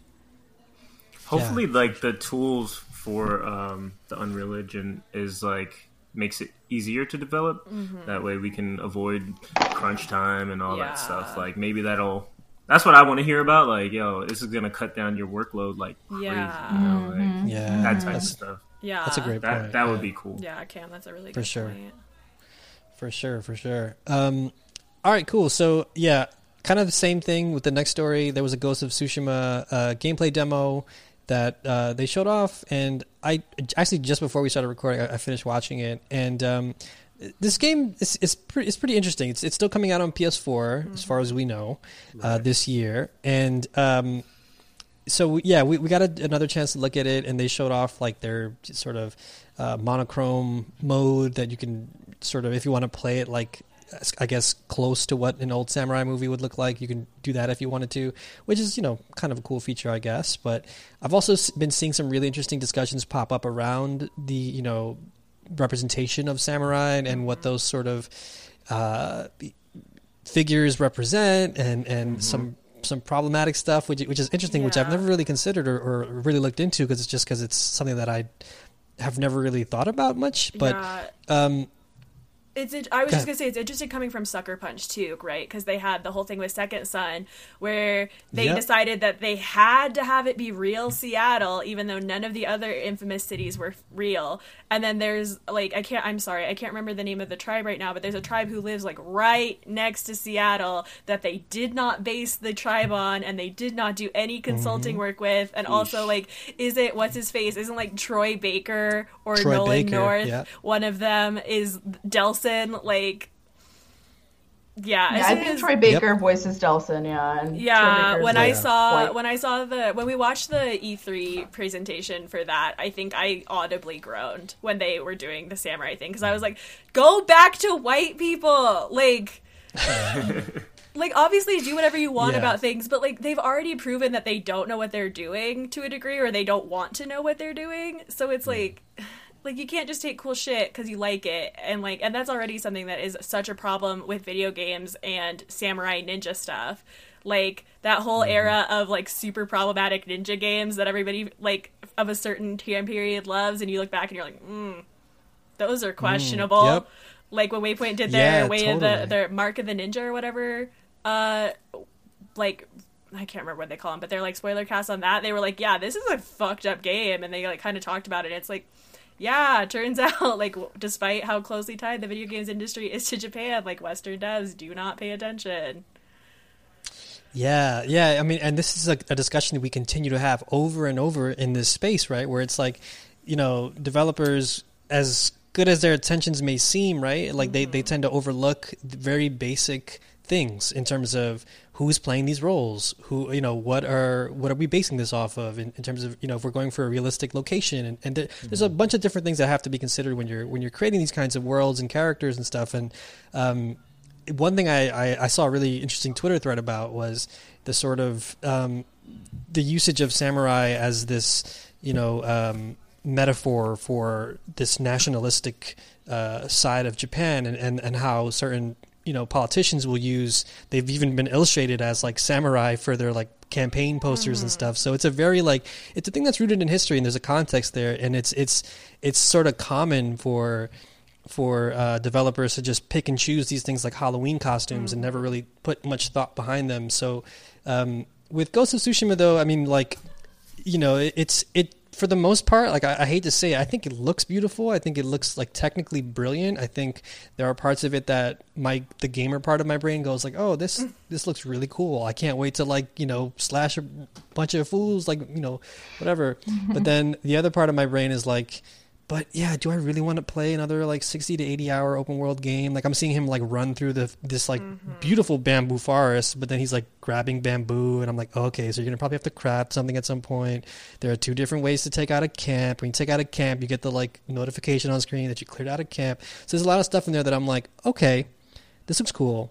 But at the same time, I'm not like super super excited at the at the chance to like jump jump into this game. Um, but those are just probably you know just fatigue from these from these styles of games. But uh, Cam, I'm curious to get your take on, on Ghost of Tsushima and, and you know if you're if you're gonna get this before the next gen or if if, if you might pass on this one. Uh, I was actually just talking to a friend of mine who was like super hyped for it, and I was telling him that I'm probably not to get it this gen. I'll probably wait. Um, my my PS4 is the base model, so it's already screaming when I boot up anything. It's, the fan is going crazy, but um, I mean, yeah, like you said, it looks really dope. But this kind of goes back into what I was saying before. Like, I don't know, like this looks great. I like when I see next gen stuff, my eyes can't tell that it's not this thing. You know what I'm saying? Like, it's it's all kind of the same for me. Uh, I fell asleep during the the presentation for this game. I'm not gonna lie. Like I legit like knocked out. Um, it Nice. looks cool. Like it looks like you know, um, any other open world game that you can do all these cool things in, right? Um, but to be honest, I'm more interested in like an Assassin's Creed where I can jump off a mountain and then roll, like you know, like and not get hurt, or you know, like I, I I'd rather have like the fun than to have have this like high fidelity uh, honor system samurai code thing. I don't know. Like it looks cool. Like, It really does look super dope, and I will be playing it at some point. But I'm not super hyped for it. What about y'all? Yeah, Uh, I got thoughts. Um, Hey, let's hear 'em, Let's hear 'em. so I I messaged the uppercut group chat when I was like watching um, the Ghost of Tsushima uh, reveal, and like my thoughts on this is like I'm very excited, only because like I'm a big like soundtrack person. I love when music is orchestrated and worked really hard on, and I, I really really fall for that. Also, like I saw you could put a fucking fox, and like that's really cool. Um, but I'm like I think I've, I said it before here. Like I'm not a big fan of one ha- like 100 hour games. Like the initial feeling of rush of excitement quickly fell through when I like realized I'm like this is gonna be another really long game. Also, uh, Paul, you touched on it with like nationalism, samurai, and like samurai is very, very connected with like right winged groups. And like, I'm sure if we touch that upon on like a game that's like Western, um, which I'm sure we have before, but nothing's coming to mind. Like, would we care? Would we not? Is the big question. Um, also, the communities like dealing with like Orientalism when it comes to like Asian related stuff is a big issue. Um, and I think that needs to be talked about more before this game comes out. This game I know is going to be super problematic when it comes out. Um, Mm-hmm. Again, I was really excited. Um, I was messaging the group chat like how excited I was, but then I quickly thought about because this is like a game that I can't relate to. What am I going to look forward to that's like an issue? And if I enjoy it, like, is it going to be harmful to other people? And this is like what I found. I think the big issue is the Orientalism um, because we deal with that with media every day. And is this game going to push that more to like a harmful uh, place, especially with gamers being very stubborn, me being one of them? So that's that's my my thoughts on it so far. But the game does look very beautiful. Um, also, are the voice actors going to be uh, of the correct race, or are they just going to you know use like another white actor for the English voicing? And like the excuse is like, well, how many Japanese like voice actors out there? It's just like you can find them. There's Like, a lot of people. lot. Like, like just put Yes. out a fucking tweet. Like consult in people. Like you, you you have to work harder to make it right. But are we going to see that? I don't know. Are people going to care? Of course, but is it going to be enough of a push that these fucking companies are going to get it? But we'll see. Totally, totally. yeah, I, all all great points. Totally. Yeah, I think you summed it up really well there. I'm also just like uh, very hesitant to see how certain things get handled. You know, especially considering that th- this game takes place during a very particular time, and what things they'll sort of cherry pick and leave out conveniently, and, and what things they'll they'll focus on or or you know shed a certain light on in a specific kind of way. So very curious to see how the, all that stuff is handled. I'd like to be surprised, but based off of you know gaming's track record, I'm not going to hold my breath either.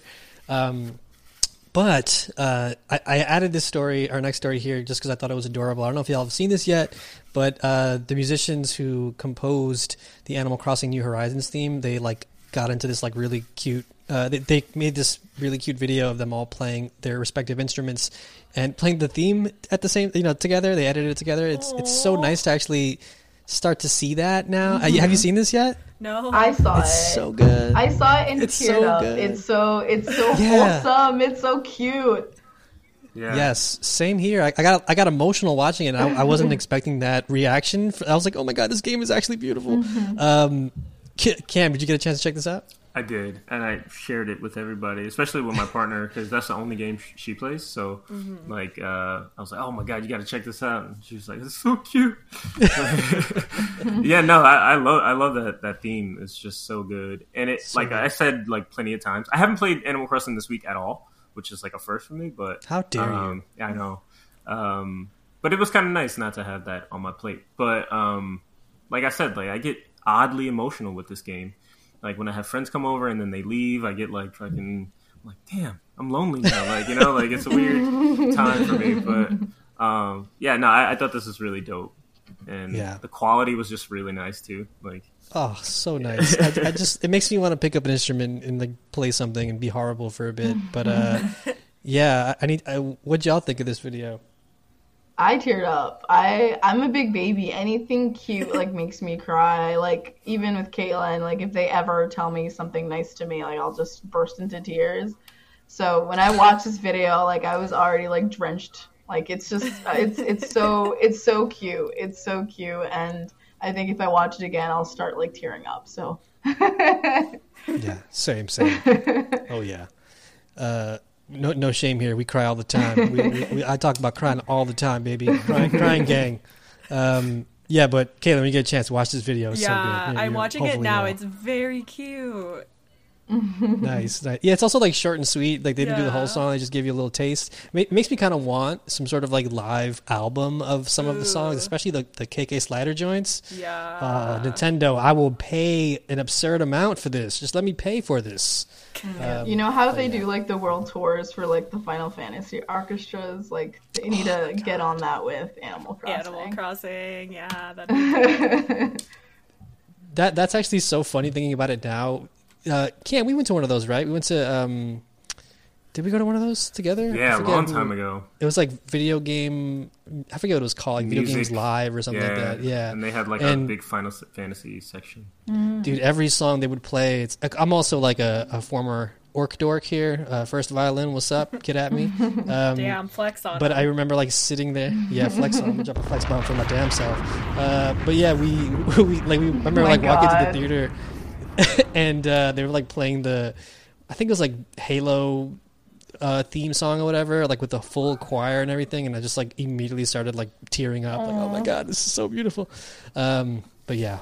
See, it's like there's so much potential video games. You, you, you can get it right. You can get some things right, but other things you drop the ball with.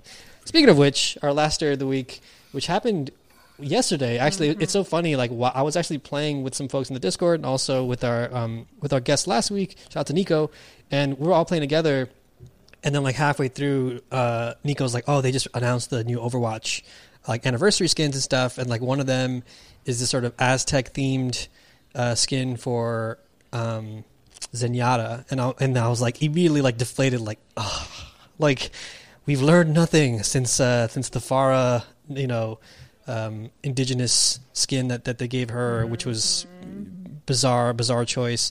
And uh, and then they've made some questionable decisions in the past too, in terms of some of the, the, the skins for the, female characters. So this isn't like complete surprise, but also it's it's like it's disappointing. It's like so for those who don't know, Zenyatta's character is like this robot who I guess canonically comes from like Nepal. I think it's Nepal, Nepal or or something Tibet, like that, or, or I think one of the two. Nepal or Tibet. Yeah, yeah. So and, and it's like it's it's communicated through a lot of his like his skins and his moves and his voice lines and stuff like that. Like, It's, it's very apparent. Like he floats around, you know, like in like a seated position and stuff. He's he's, he's a cool character. Um, but they released this Aztec themed um, Huitzilopochtli uh, uh, skin, which it's a thing. I had to like write it out here for the pronunciation.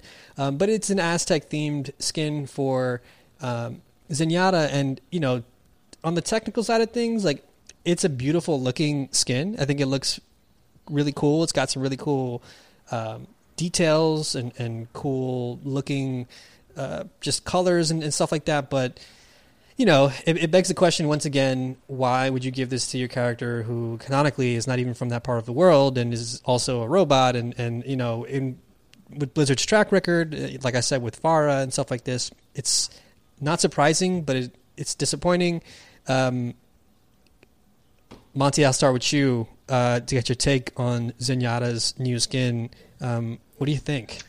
Um, again, like political climate, like with with all this stuff with like people of color and also like giving it to a robot, it just like kind of pushes like dehumanization. Um, it's like giving like another character that's not like a person like this sort of skin.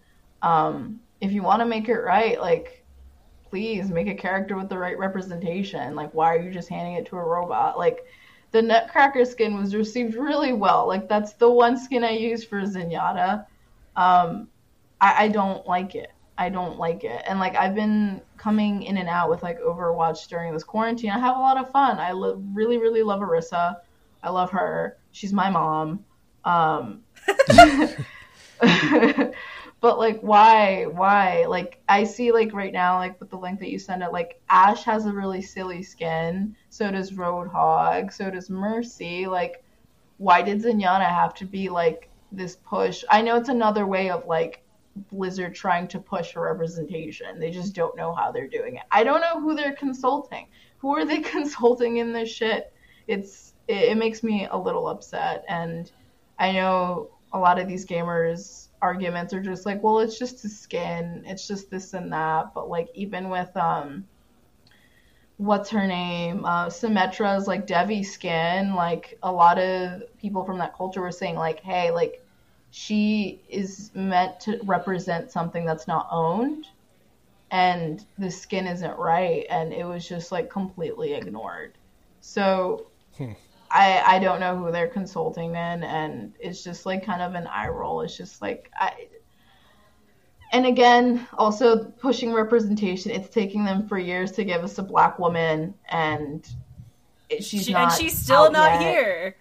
And like Nope. I I I wrote something like in the works of like every time a character has come out or every time they've talked about a character, um, they've always had like this cosplayer that would represent them.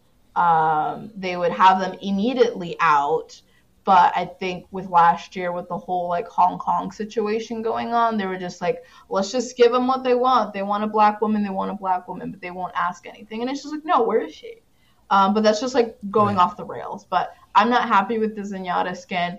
Give him a fucking skill, like silly skin. Like I, I don't know. Give him a Terminator skin. That would be sick. I don't. ugh. There's that video from 2017 Dice Conference of Jeff Kaplan talking about the fact that Dorado is based on a town in Italy because modern Mexican cities are too modern. Like, Right. I hate this. Yeah, I'm yeah. sorry. I wrote like a whole thing last year uh, after what's his face, the mad scientist character came out. Um Synd- not syndrome that's the one from the incredibles i don't remember but yeah i like kind of lost my shit last year about this um and then i was talking with someone i mentioned it earlier but i was talking with someone yesterday about it because Dia ret- Dia Lacina retweeted the Dorado video and was like, "Remember this? Remember how fucked this was?" Yep. And I retweeted it, and then someone was uh, replying to me saying like, "Oh man, I wrote this thing about how much like I loved Overwatch and its different uh, depictions of Latinidad," and I was like, "Okay, that's a different take than what I've heard." Um, and she was kind of talking about how like she had gone to this con with all of these Latinx people who were talking about like how they felt that the Overwatch heroes who are Latinx are very diverse and they show lots of different aspects of Latinidad. And I was like, two out of the three of them are canonically in a terrorist organization. The other one is Yeah, yeah, Brazilian and a DJ. That doesn't really seem revolutionary to me.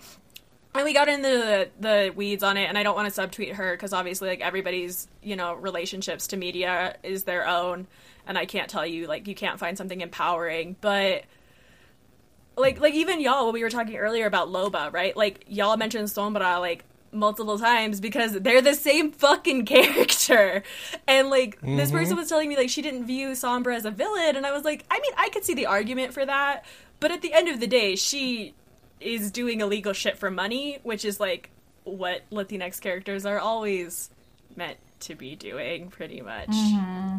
So I was Yeah, we're like, just Yeah. we're happy. We're happy with crumbs and like I'm. yeah, like I'm not happy. Overwatch is literally just like, and it's like Cam Cam mentioned it earlier of like they keep doing this small stuff, but it's like it's not even that it's small. It's that people are so willing to go to bat for them over crumbs, like you were saying earlier, Paul. Like people are so like when Tracer got announced as being gay, everyone was like, "Oh, she's the front cover character," and I'm like, "She's not canonically gay. She's gay in a comic. It has nothing to do with the game. It doesn't even have anything to do with the shorts. Like there is like." I find that method of storytelling really frustrating, and I actually wish Apex wouldn't do it because I think they're going to fall into the same trap that Blizzard has. Um, but it's like they want all these cookies for all these little things, and then they keep fucking different things up, and people keep defending them. And it's like if you want it to Right. change and get better, like you have to yell at them. You have to like you you have to take them to task, and honestly, you probably have to stop playing the fucking game. Like, which I'm not gonna tell people to do that. Live your lives. We're in quarantine, whatever. Like, enjoy what you enjoy, but like past a certain point, you can't just keep saying like, eh, "It's fine." They tried because they fucking didn't. They blatantly didn't. Yeah. Right. They did the bare minimum, like, and they didn't even do that much. They did they did less than the bare minimum, and and it feels like it's interesting too, actually, considering how much time I've also been pouring into Valorant, another game that's sort of taken the same approach when when dealing with their characters and giving them all different personalities and, and backgrounds. And one character in particular, who's actually voiced by the same person who voices Sombra, is uh, this Afro uh, Latinx character, and first of all, there's sort of a, a problem there that I won't put on the, the, the voice actor themselves, personally speaking, but there, there's a very big, um, there's a very big glaring uh, thing that they overlooked there when they cast that role, in, in my opinion.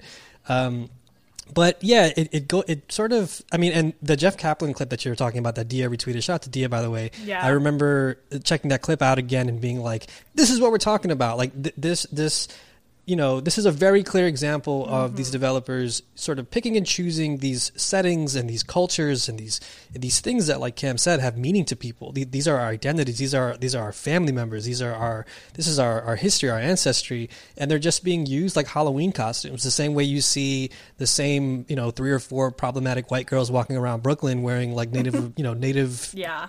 stuff and like or indigenous stuff and you're like mm, i don't know about that girl i don't know if you should have done that that's not a good look but um you know it, it's it's a thing that when the game came out i didn't really pour too much thought into at least personally speaking. But now as i get older and i'm seeing more and more egregious examples of this thing and, and these conversations that we continue to keep having it's infuriating. And, and it feels like every time we bring it up there are always going to be folks out there who are like oh it's not that big of a deal. It's like you need to relax. And and you know you guys are just causing fake outrage. But at the same time like like I said in my tweet, I'm not outraged. Uh, uh, this is fucking corny to me more than anything. It's just like disappointing and and sort of like I do think that there need to be more people talking about it for sure. I'm glad we're talking about it, but you know, it's like at some point, uh, Monti, like you said, there needs to be some bigger effort there to, to hire the right consultants or the, hire the right people in the room, right? Yeah. Like, no, no matter how many times you're going to run into this conversation, it's like, well, who the f- who's in the room, man? Like, I, look, at this point, I will gladly offer my services to walk in the room and be like, ooh, I don't know about that one. Actually, let's let's uh, let's scrap that character. At this point, I'm even wondering, like, is it the people in the room or like Blizzard allowed the Native American how cows in Diablo? They are like that C-suite is probably never gonna change. So like yep. again, kind of showing the intersectional like nature of our struggles. Like, eat the fucking rich, get rid of them. Don't let them keep making the games because they're gonna keep fucking doing this shit. And like, no matter how many people you have in the room, like if the CEO says no, what are you gonna do? You know? That's true. Very, very true. Yeah, it, it's and you know how how much of a difference are you going to make in that room when there are like entire cons based around this company and the games that they release, and you know it's it's uh, at at times it definitely does feel like an uphill battle, but uh, man, I don't know. Easy to get dissuaded, I guess, but Yeah, the I- fight continues, I guess. No, I mean we can, and we can still do it. I just feel like again, like we on the ground also gotta stop giving them fucking cookies for nothing. Word. That's a damn. That might be the show show title right there. Uh, that was a bar. Um, all right, cool. Uh, y'all good? Need to take a break, or can we just barrel right through the rest of the show? You guys good? Yeah, I'm good. Good. Yeah, I'm good. All right, sweet. Let's let's get into it. Actually, before we start the questions, can we go back to time.is because there tends to be a, a tendency with the audio drifting s- sometimes, especially when I'm doing more than two or three recordings. Yeah. So can we uh, just Yeah, do one sure. more slate? Okay, so can we clap at uh Oh god, okay, 20? Yeah.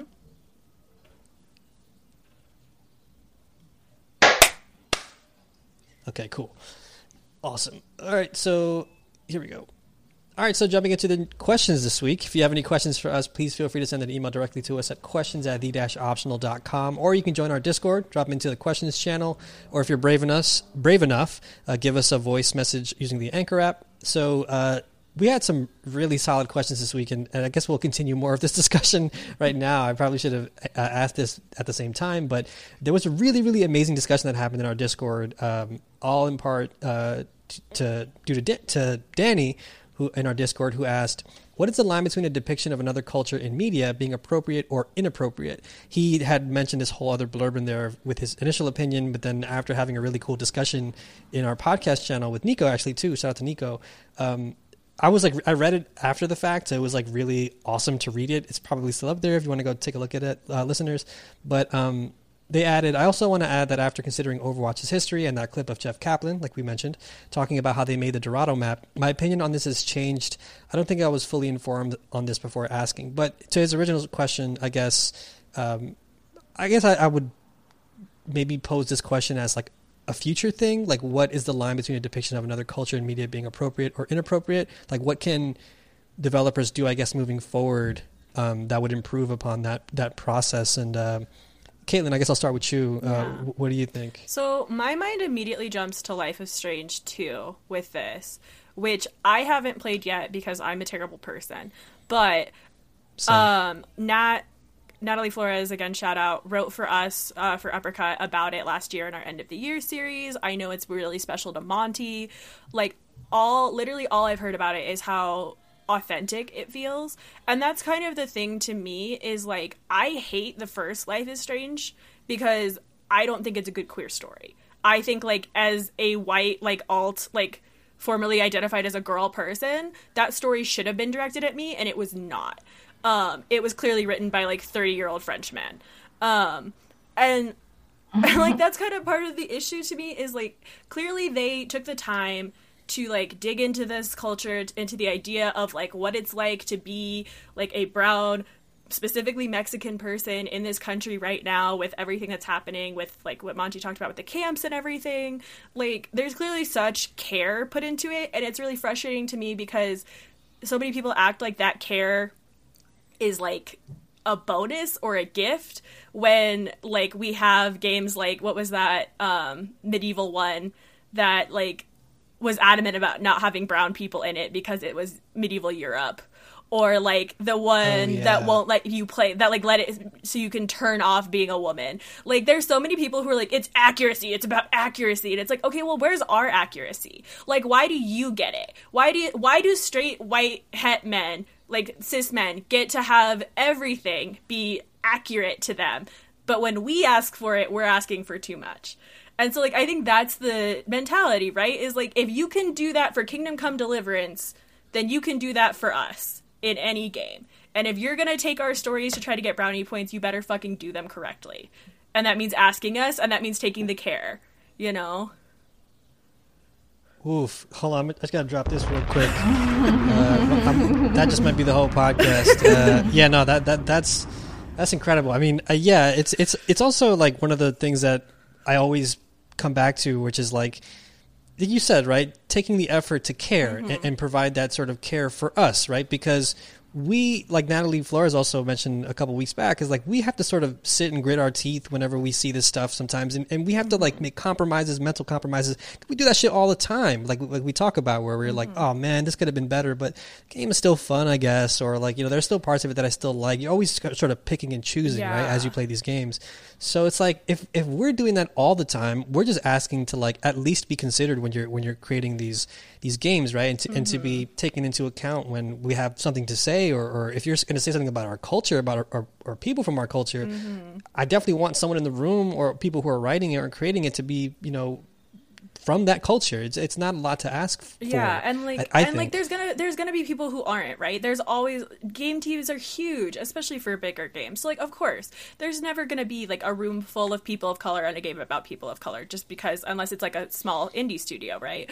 But like which there are some of those and they're dope, like Treachery and Beatdown City, Validate, whatever. Like there's there are examples of that, but like you're not gonna have that at a Ubisoft just because like the sheer scale of it, right? But like that doesn't mean that people shouldn't be paying attention and like Dia's gonna yell at me for citing this, but like the Donut County guy, right? Like the original thought for Donut County was way more fucked up than it ended up being. Like it was supposed to be like purely based on Hopi tribe traditions and aesthetics, and then someone was like, "Hey man, that's pretty fucked up," and he like took the time to change it and it's not perfect still there's still like ties to indigenous stuff that he's not citing all of that like i'm not the expert here on that but i've heard dia talk about it and i know it's a problem but like it's better at least and i would so much rather have at least that like so often we don't even get that like it's only after the product is already out and we've seen it and have been like, well, this fucking sucks. And then everyone's mad at you for saying it sucks after it's already made. Well, it's like if they had taken two brain cells, like, to think about this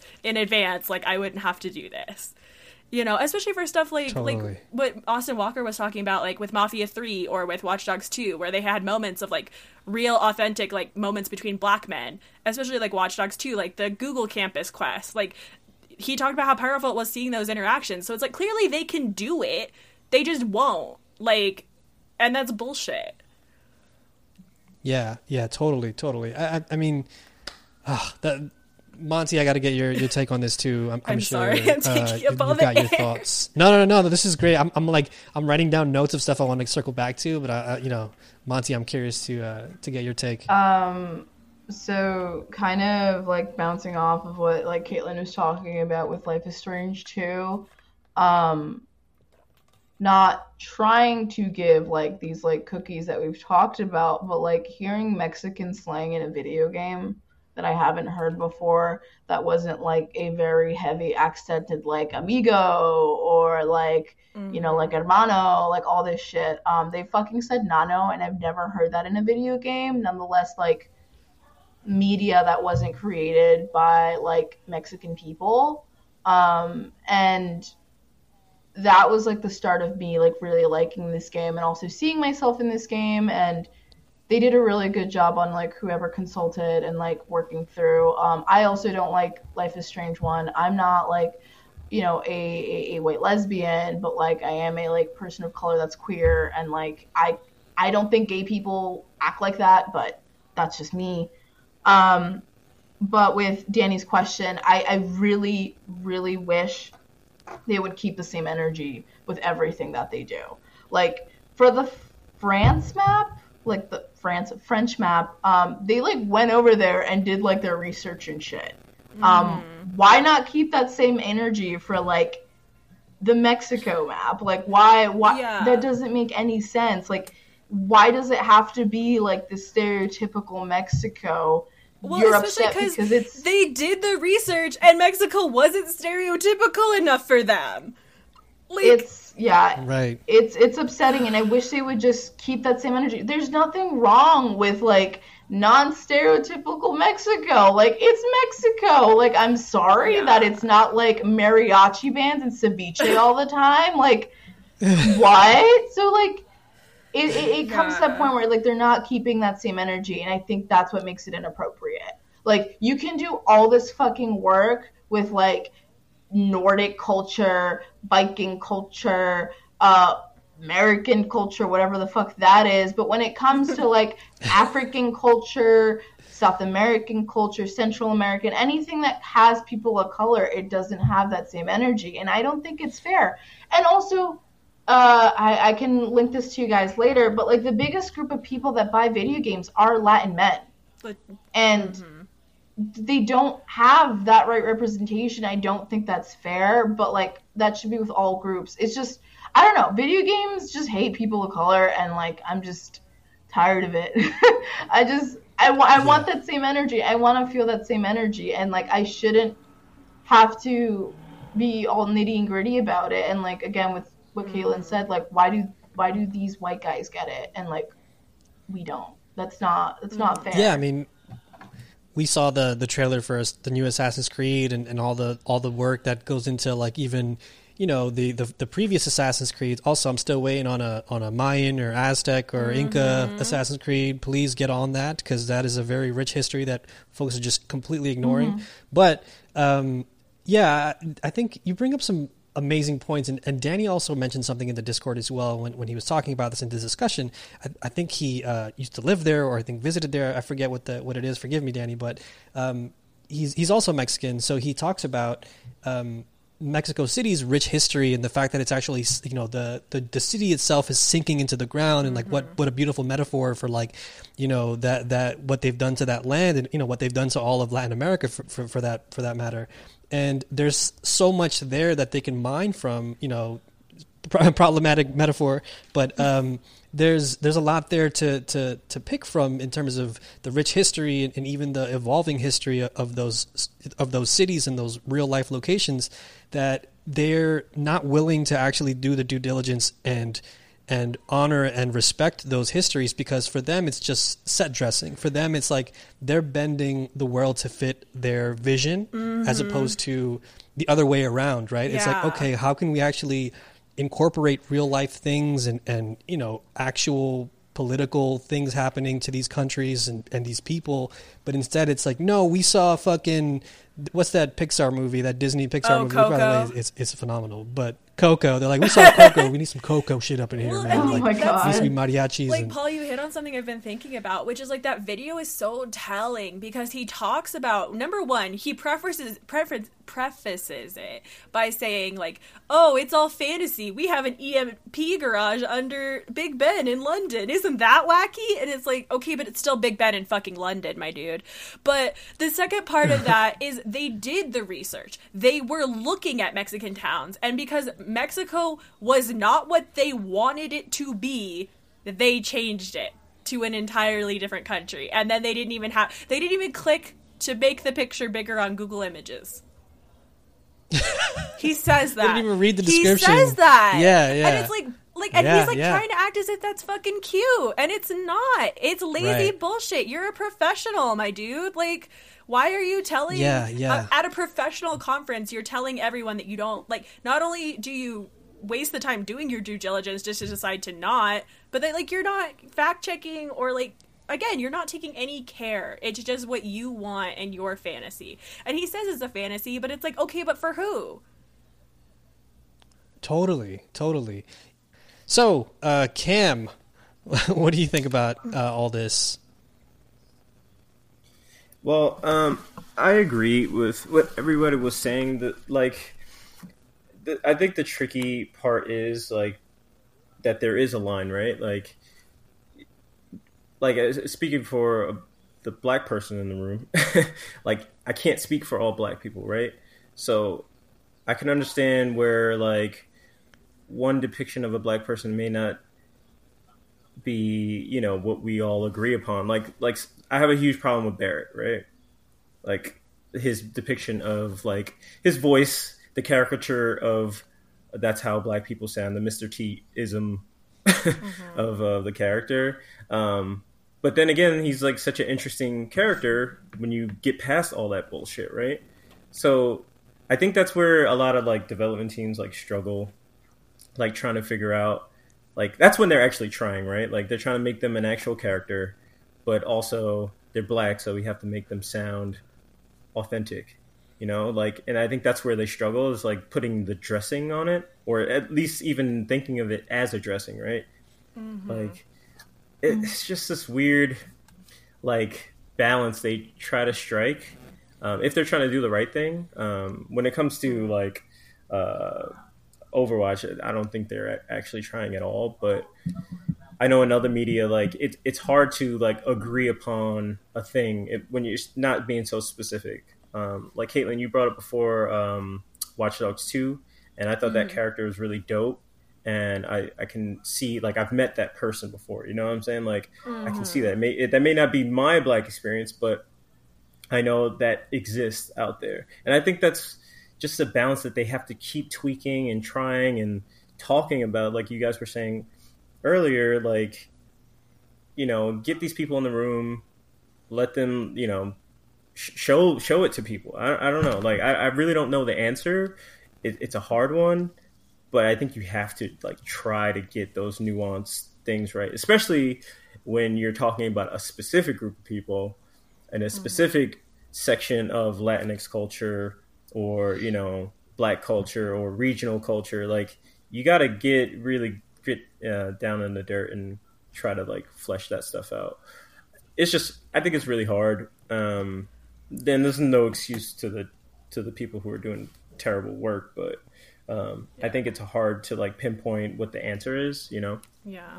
I think it part of stuff. it that you Cam, I think part of it you kind of touched on just now though was like seeing blackness or Latin like any Right. form of Latinidad or queerness as a dressing cuz what you were saying kind of reminded me of um, Jarrett Green wrote a piece about Kratos and how Kratos is always voiced by a black man but he is the whitest motherfucker in the world. He is literally covered in white ash and how like people want to like, you know, again, it's like they want to take from us and our experiences to make theirs more interesting or colorful or sound the way they want it to, but they don't want to like give anything back to us for what they mm-hmm. take.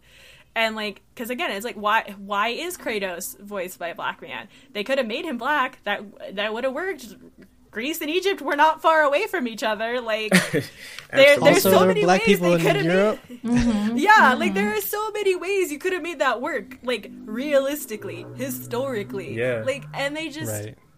They don't. And so it's like again, like we're not. It's like what Paul kept saying. Like people aren't Halloween costumes. Like cultures and groups are not Halloween costumes. And like that attitude seriously needs to fucking change.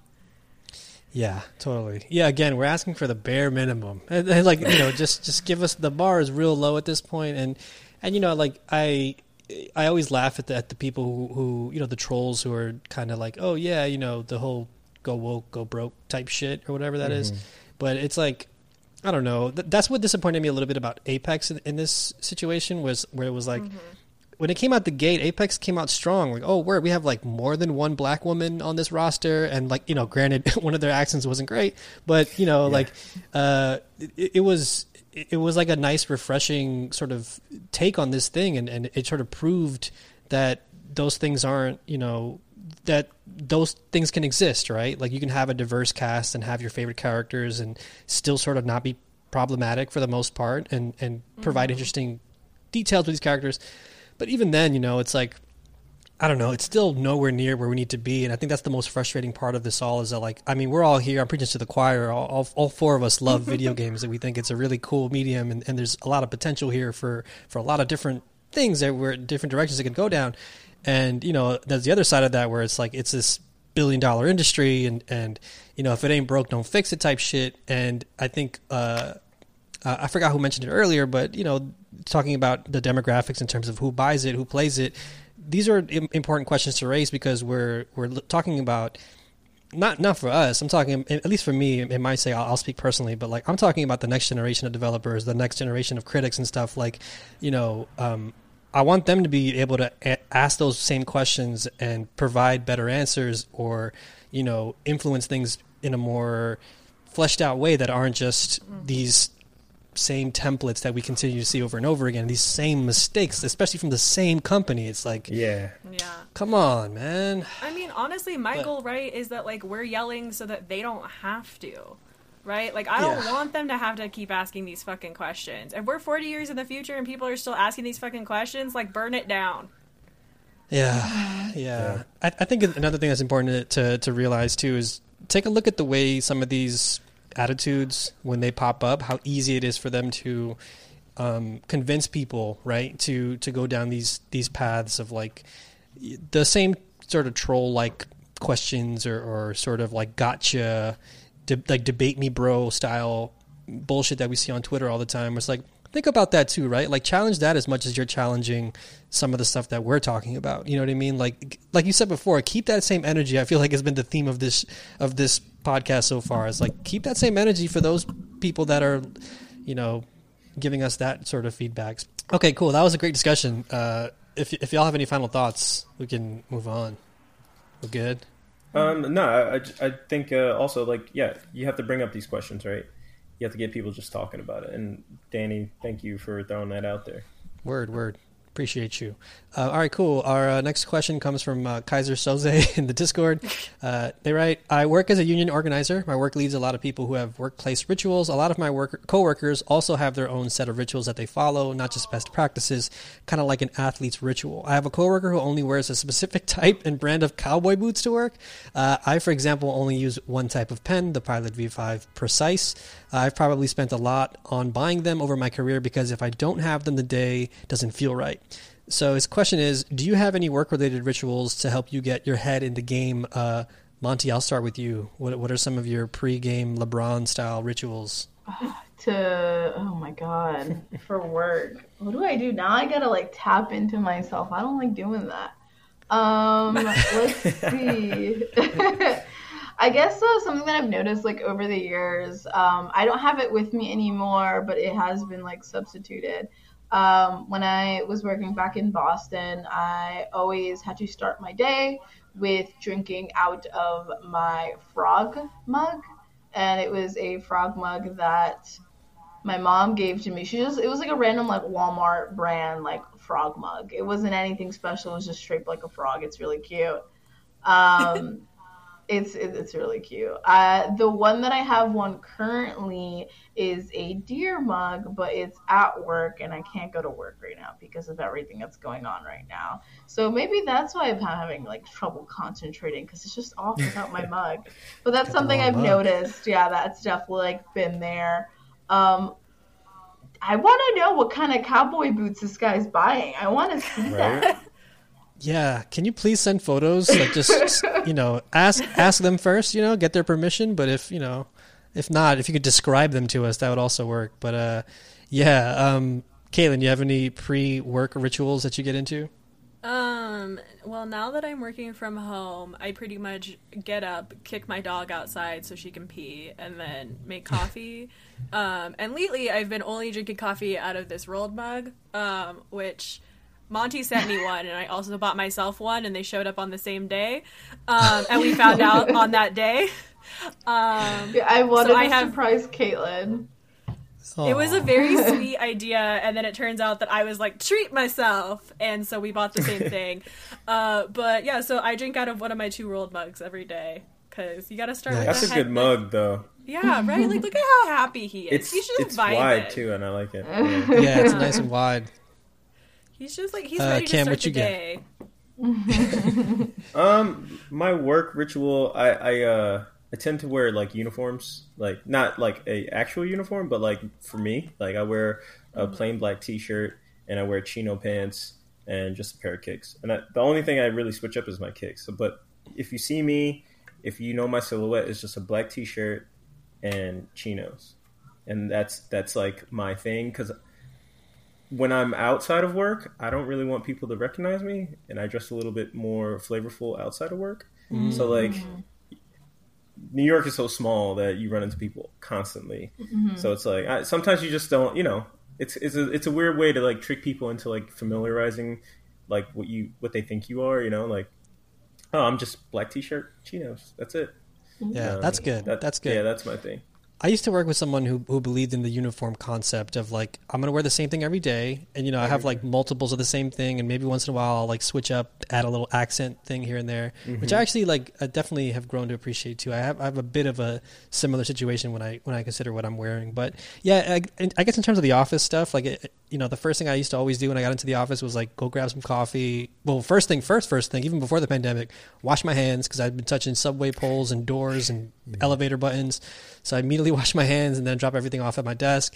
Go get some coffee. I always have to start the day with at least some sort of like beverage. And now that I'm home, kind of like y'all have been saying, I, I, I got this little like uh, strainer and I, I bought loose um, yerba mate. So I've been making that instead of coffee because I, I think that also does, you know, yeah, it's, it's been really nice. I also have my, my preferred selection of mugs. Right now I'm currently rocking this Melville House uh, I would prefer not to mug, which is just like a, a nice thing I keep on my desk that just kind of, at least uh, you know, in the house, it's like my my warning to my partner sometimes. Like, hey, I just need I need some space right now. The other one is a little more um, is a little more positive. It just says uh, believe in your fucking self, which I constantly need a reminder for every once in a blue. Um, but yeah, n- not too many uh, sort of rituals. I, I, I tend to not really um, focus on that too much. Although I do have, um, I still have this cam. By the way, this is bad for, for radio, but I still have this little guy on my desk little that Cam got me a while ago. That's It's so like a three-legged- cute. Yeah, it's a three legged very pig, and it, it's for like good luck. So I keep that by my desk. So Um, cute. I So, forgot yeah, I, I- got you that. Thing. yeah, it was a while ago. So I, I keep things like that in my work area to remind me of like, you know, friends or, or family members and stuff. Just because sometimes you can sort of get lost in the in the sauce, as it were, and you're like, man, I uh, I just need a reminder of like, you know, something cool. But um, yeah, good question. Good question. That was all a right, cute our final- question. Yeah, right. You see, we got some we got some cool listeners, man. Uh, our final question comes from Carl, who asks, uh, "So I thought I would give the video game streaming service uh, a go. I decided to go with a service called Shadow Tech If anyone wants to check it out for themselves, after doing another playful or playthrough journey." Of Journey, sorry, I had issues and had to stop. My internet is fairly decent and slightly above average for London, and I'm not that far from the exchange either. The last straw came when the session bricked up whilst I was trying to upload a saved data file for a video game to Google Drive. Enough. So I canceled my subscription. Now I find myself in a really odd place. I'm not hyped for the next gen consoles. Lack of pricing, information, etc. hasn't helped, and it has been years since I bought or built a gaming PC. What I wanted to ask is, if you don't, if you didn't feel like you had to get both consoles, would you really go out to get either or both of them? Have you, and how have you felt about next gen as a whole, and as well as your views on streaming going forward? So um, Cam, I'll start with you. How are you? How are you feeling in general about next gen? I feel like you're you're kind of like you're the more patient one of the two of us. You tend to wait it out and see how things go.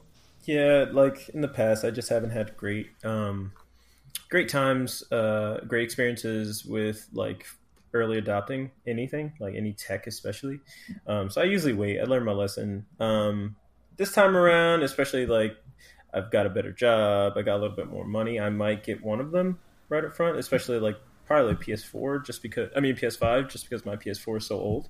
Um, but I don't, I don't really feel obliged to do any of that stuff. Like right now, I'm actually um, building or collecting parts for a PC, and it is so like um, inflated with the pricing mm. for PC parts at the moment because I guess everybody's been buying them, mm-hmm. and I guess it's towards the end of especially like graphics cards is like new technology coming out like next year or the end of this year. So it's like at this weird place where it's probably not the best time for me to make a PC. Um, but yeah, I've been. Uh, I, I don't know if I'll like get both, but right now I usually just wait. Like I'm not super hyped about everything. Like I am hyped. Like I, I love video games and I will get them, but I'm not like I can't wait to play the next thing. Like he said, like um, the pricing they really haven't given us enough information about that, especially since we've been just kind of sitting here, and not so distracted. Um, yeah. Yeah. What about y'all? Uh, yeah, Caitlin, what, what about you? Um, I'm not really hyped about the next generation. Um, again, like I don't know. I'm not a big tech person in general, but I also like don't like like the jump from the PS3 to the PS4 was such an obvious like this is how it's different, and I don't exactly understand that for next gen yet in a way that like you know is in layman's enough terms for me um, i'm mm-hmm. also planning on building a pc next year after i move so i don't really think i'm going to get a new xbox just because i'm probably going to get uh, pc game pass which is basically the same shit and then right. so i might get a ps5 but if there's like exclusives that I really want, but I've been less and less into AAA games the longer I've been doing actual like games journalism. So, dude, same, yeah, yeah. So like, I don't know. I there's nothing I'm like super chomping at the bit for right now, and like, like my PlayStation is fun currently. Like it's a Slim, so it's not super old, and like again, like I've been having a blast with Predator or whatever. But I'm not really in a rush to like, you know, take it out back. Got dark real quick. Uh, Monti, what do you think? Um, so I'm kind of like in the cam route of just like waiting it out. Usually, I think for the PS5, I might get it launched because I've never really ever gotten anything launched, and I do want to experience that like once in my life. Um, like with the PS4, I didn't get a PS4 up until like this year because I'm a fake gamer. Um, but I, I, I have built two PCs uh, with the help of a friend. I've had one in Boston and I have one here, and I think that's really what like has kept me kind of like on shore of like not really needing the console um, because again, what gives you the need for a console is the exclusives. Like I can play a PC game with my controller. Um, I'm not a big fan of the keyboard and mouse either, but um, the inflation costs I've seen, yeah, I, I can agree with that. Like the same pieces that I bought for like 50 bucks for my PC are like 200 now, and it's yeah. fucking crazy. Um, power supplies right now are ridiculously. It's wild. Like, I, I, don't get it. it's it's it's so crazy. It's so wild, and like I wish the whole video game like streaming shit was so much better. I think the technology is not up to it. Um, yeah. I think it has to wait at least 10, 15 years before that even becomes comfortable, where you don't have to have so many hip, like mishaps on it, but I think video game streaming would be great because it makes it more accessible. Everyone can play the same fucking game. It's going to be great. Um, what that says for the future telling of consoles, who knows? But I wish it was a lot better. I wanted to tap into it because I've gotten more into mobile gaming, and that has been really like an accessible thing, and I've been really all for it. Um, I talk about it with Caitlin all the time. Um, having accessibility, I think, is great because not everyone can afford building their own PC. Not everyone can Yeah. afford like getting these consoles. Not everyone can afford buying a game for the already really expensive console that they've just bought. Like it's so much money, and I think streaming would be a great solution to that. But like capitalism, like how? Yeah, okay. Yeah, like, like, I work, really like my that. day job is yeah, like my day job is an internet. The technology flat out is not there. Like the US is so behind other countries already and other countries are still having issues. Like Brit like the UK's internet system is better than ours and the person who asked this question was still saying they were struggling. So like hmm. it's just it's not realistic and everybody who's trying to push it right now doesn't either doesn't know about our internet infrastructure or doesn't care Yeah, for sure, for mm-hmm. sure. Yeah, I, I think. Yeah, in terms of game streaming stuff, I mean, I, I've talked about it before on on, on the show, and I kind of did the initial Stadia review for for Kotaku, and, and I was like, I don't know, I was hopeful, cautiously optimistic, obviously, and you know, for for good reason because we've seen how that sort of played out, and you know, I've I've, I've heard of Shadow, and we've seen things going on with GeForce Now, I believe it's called, and all these different services that are popping up. But I, I agree. Yeah, I don't I don't think the uh, infrastructure is there yet to support it. Although I will say, when it does work, it is pretty mind blowing to see the mm-hmm. potential of where it could go. But th- but mm-hmm. that's that that asterisk is still so big o- over that sort of um, idea that it's still not worth, in my opinion. Going down that that trek just yet. Mm-hmm. I think for the early adopters, I'm sure they'll get a kick out of it. But all that to say, I'll probably be getting these consoles at launch because I'm a giant hype beast when it comes to games like this. And, and Cam knows this. I get mostly everything at launch, and I'm sitting around there like twiddling my thumbs, like, man, I wish there was a game that would come out on this thing. The good thing is, is that I think for the for the new consoles, we're going to be getting a, a more more of a push for like backwards compatibility. So, you know, there won't be that time where I'm like, man, I really want to play Tetris Effect, but I don't want to dust off the PS4 and, and, and play PS4. So that's something that I'm looking forward to. But even What's then, the I feel that um that Xbox is doing? Like that upload. I forgot what it's called. Like oh, smart delivery or something. yeah, like that? smart delivery. Yeah. You think PS5 will do that? I still don't know, really man. Get I- what it is. It's basically if you buy it on other consoles, you get it immediately on your current console. Oh, okay. That's... So you just like buy it once, basically. Buy it once, yeah. oh, but Yeah. you get it on like everything that you own or whatever. Yeah. Okay. Right.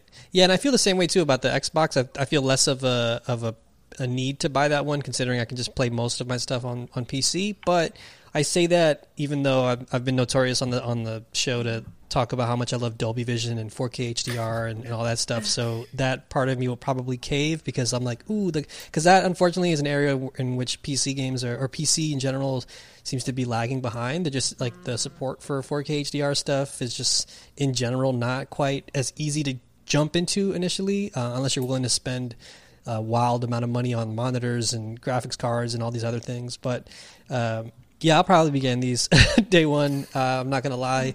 Uh, so I will be on the front lines for the culture. So uh, yeah, tune in to hear me regret my purchases down the road. So that'll be a fun time. Um, please be our correspondent on the ground, Paul. I will. I will. I'm gonna be there with the, my earpiece in, like, "Hey guys, it's here. There's no fucking games." All right, cool. Um, jumping into feeling it. Feeling it is where we can take uh, one thing that we absolutely love from the past week that we've stumbled across that we think is worth sharing. So we got some pretty good, uh, a pretty good selection of things here. Monti, I'm gonna start with you because uh, I feel like I need to. But uh, can you please tell us what you've been feeling this week? So one of the two things that I've been feeling uh, is well, I got a new dog, and I'm Yay. very excited. I can't get over that. Like scares the shit out of me. I'm like, are we dying? What's happening? Um, Nope. um, so I got him from a rescue. His name from the rescue is Snickers. He is unnamed as of yet. I've just I've talked to you guys before the podcast that like I've just been calling him Man the whole time. Um, I'll figure out a good name for him. I know Caitlin said Oscar's really good, and it is really good. Um, It's because but he's a little been hot good. dog boy. Yeah, he's old. He's ten years old. He's a Chihuahua and like Dachshund mix, and he's completely blind. So his eyes are very glassy and spooky. It seems like he's like an oracle of some sorts. It's really cool. um, yeah, he's he's really cute. He has no bottom teeth.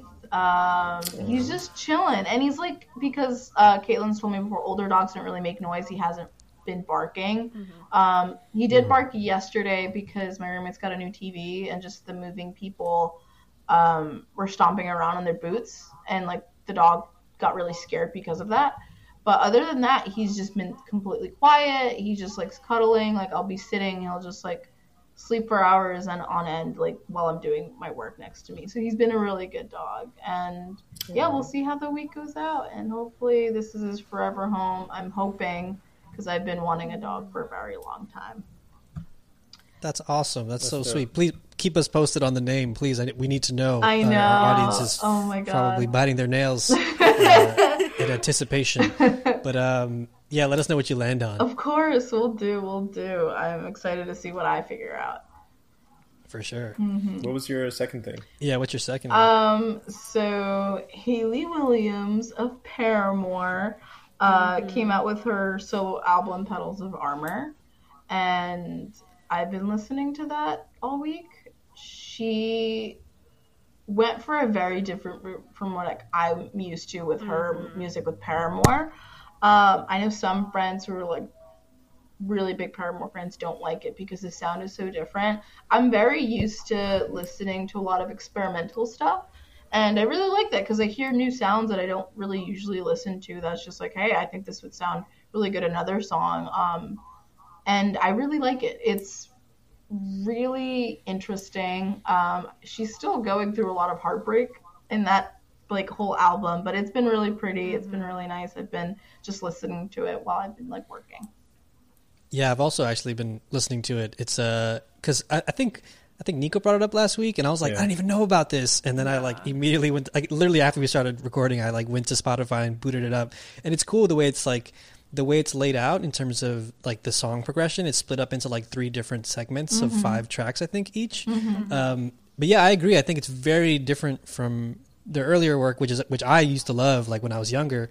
Um, so hearing this new direction is always sort of cool. I, I love when artists sort of take risks like this and, and try different things out. And I've actually been liking it the more I listen to it. At first, I was kind of like, mm, not sure about some of these songs, but um, the more I listen to it, the more I've been actually getting to appreciate it and understand it a bit more. But yeah, I've been, I've actually been really liking it. It's a, it's a solid, solid album. Yeah, it's fun. I like it. Yeah, for sure, for sure. Um, all right, cool. Caitlin, what you got for us? Uh, so I've been listening to a podcast that I've known about for a while, but hadn't gotten around to. It's called Emojidrome, and it is uh, two co-hosts pick an emoji from the uh, Apple emojis roster.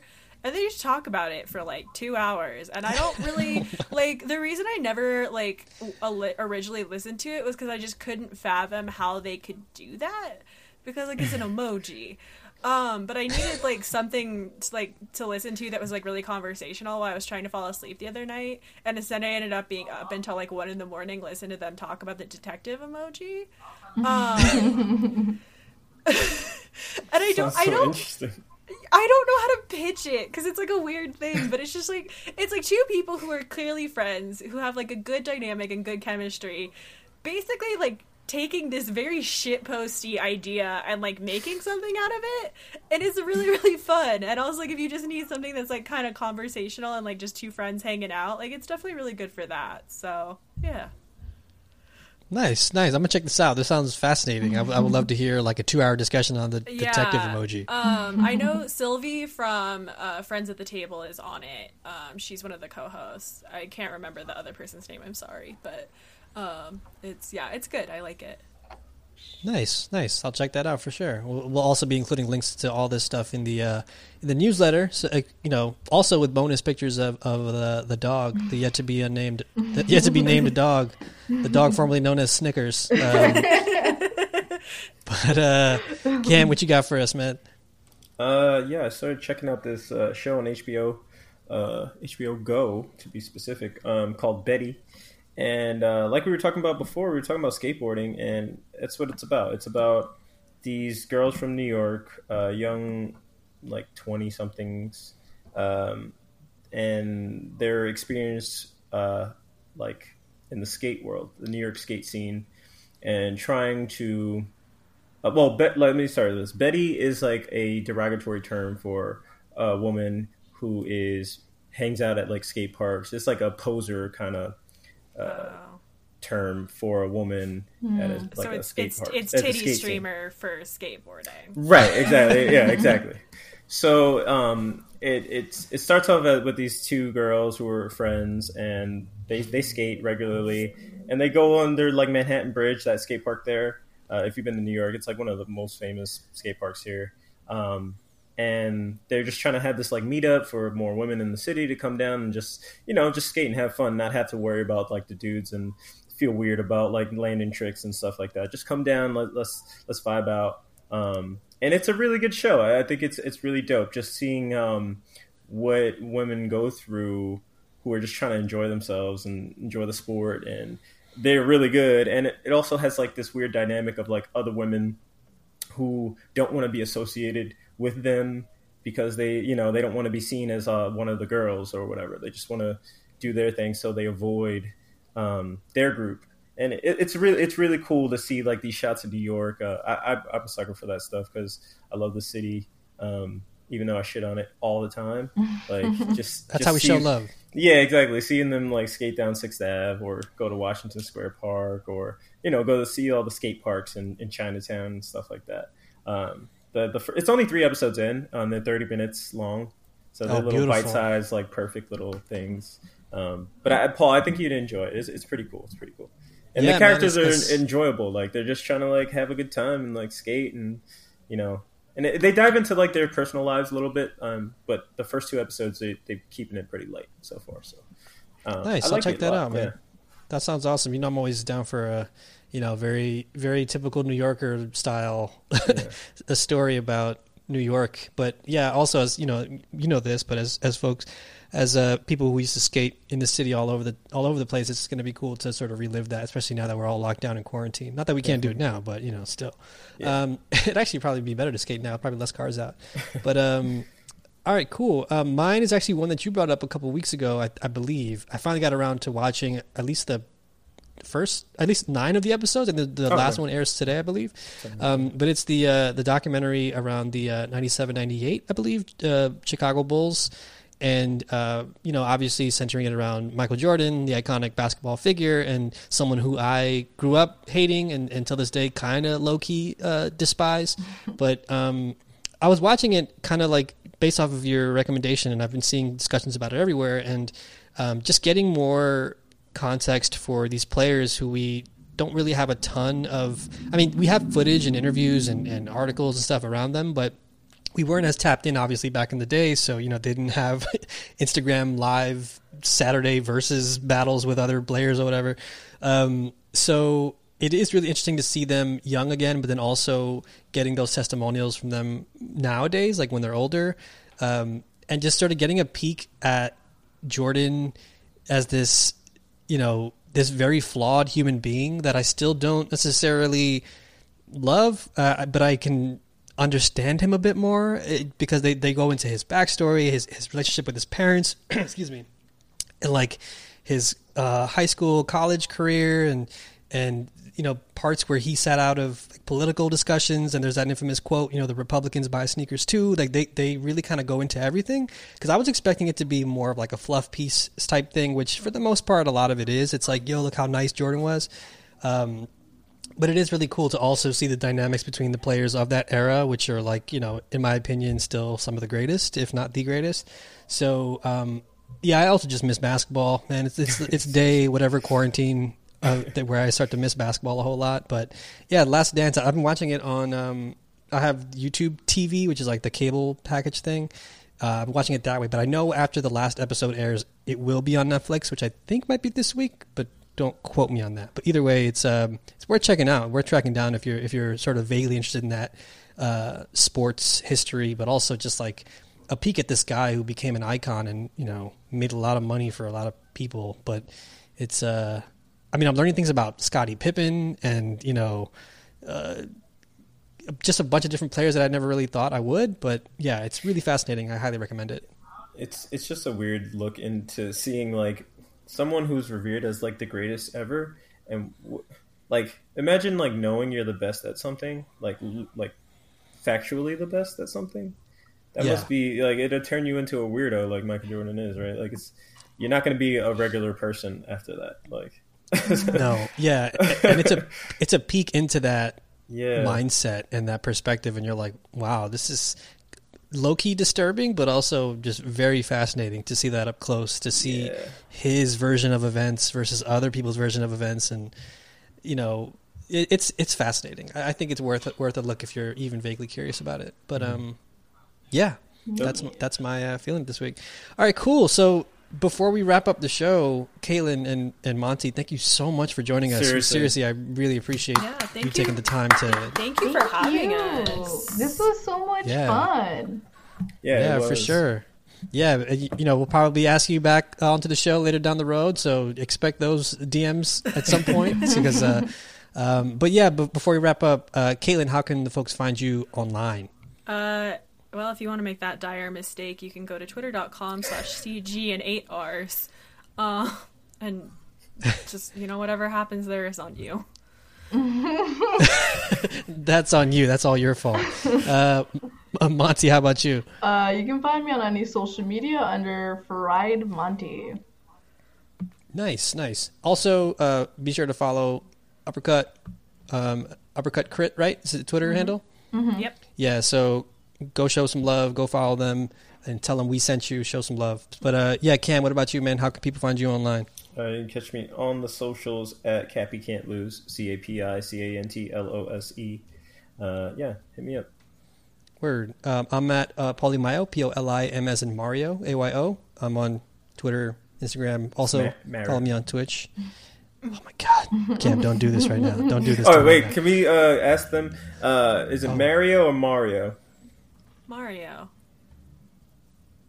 Whoa, hold on. You can say it with the accent, but I can't do an Italian accent because I refuse. It's Good call. Good call. cause, okay, because okay, my dad is from New York, and I know he says Mario, but like, y'all y'all got that. No, I, s- I say accent. Mario too. It's, I say Mario. I mean, I know a couple Mario's. You know what I mean? But right. it's Mario. It's Mario. Mario. Oh my The man in the video game is Mario Mario. Yeah, exactly. That's Mario, Mario, and he's Luigi's dad. I think that's canon. So we can all agree on that. What the fuck? Um, Is that real? no, that's just my own personal Oh No, my opinion. God. let's make that real. yeah, we- let's let's start that rumor. Um, but yeah. Um, but thank you so much for listening, everybody. Uh, if you have any questions or comments, send them over to questions at the-optional.com. We would love to hear from you. You can also send us questions using the Anchor app, or if you you know in our Discord, throw them in the questions channel. Please do that. You can find a link to our Discord and the newsletter too over at theoptionalpodcast.com. So please go check that out. Um, also, we're on Apple Podcasts, Google Play, Stitcher, Anchor, Spotify, most other podcast catchers. So if you want to take a minute though to rate and review us on Apple Podcasts, please uh, give us Yes. show some love on there. Five words. That's all we need. Yeah, and preferably five stars. Although if you if you hated what I had to say today, please feel free to leave a one Oh, yeah, star, just- like like we've had. yeah, yeah. Uh, fuck that guy. All right, yeah, and if you like the show and want to help keep it going, please check out our profile on Anchor at anchor.fm slash the optional podcast. And if you like us even more, if you want to show even more support, click the little supporter button to help us keep these lights on. So super special thank you to Mark, Charlie, Suhaib, Bree, John Michael, Murray, Jesse, and Billy, our newest supporter, for joining us uh, in that special exclusive club. Uh, and as always, you can find us on Twitter at the optional NYC. That's where we post everything that we do. And our show's music is by the one and only Levi Pack. You can find Shout him over Levi. on Twitter at underscore L E V I P A C K. So until next time, everyone. Peace.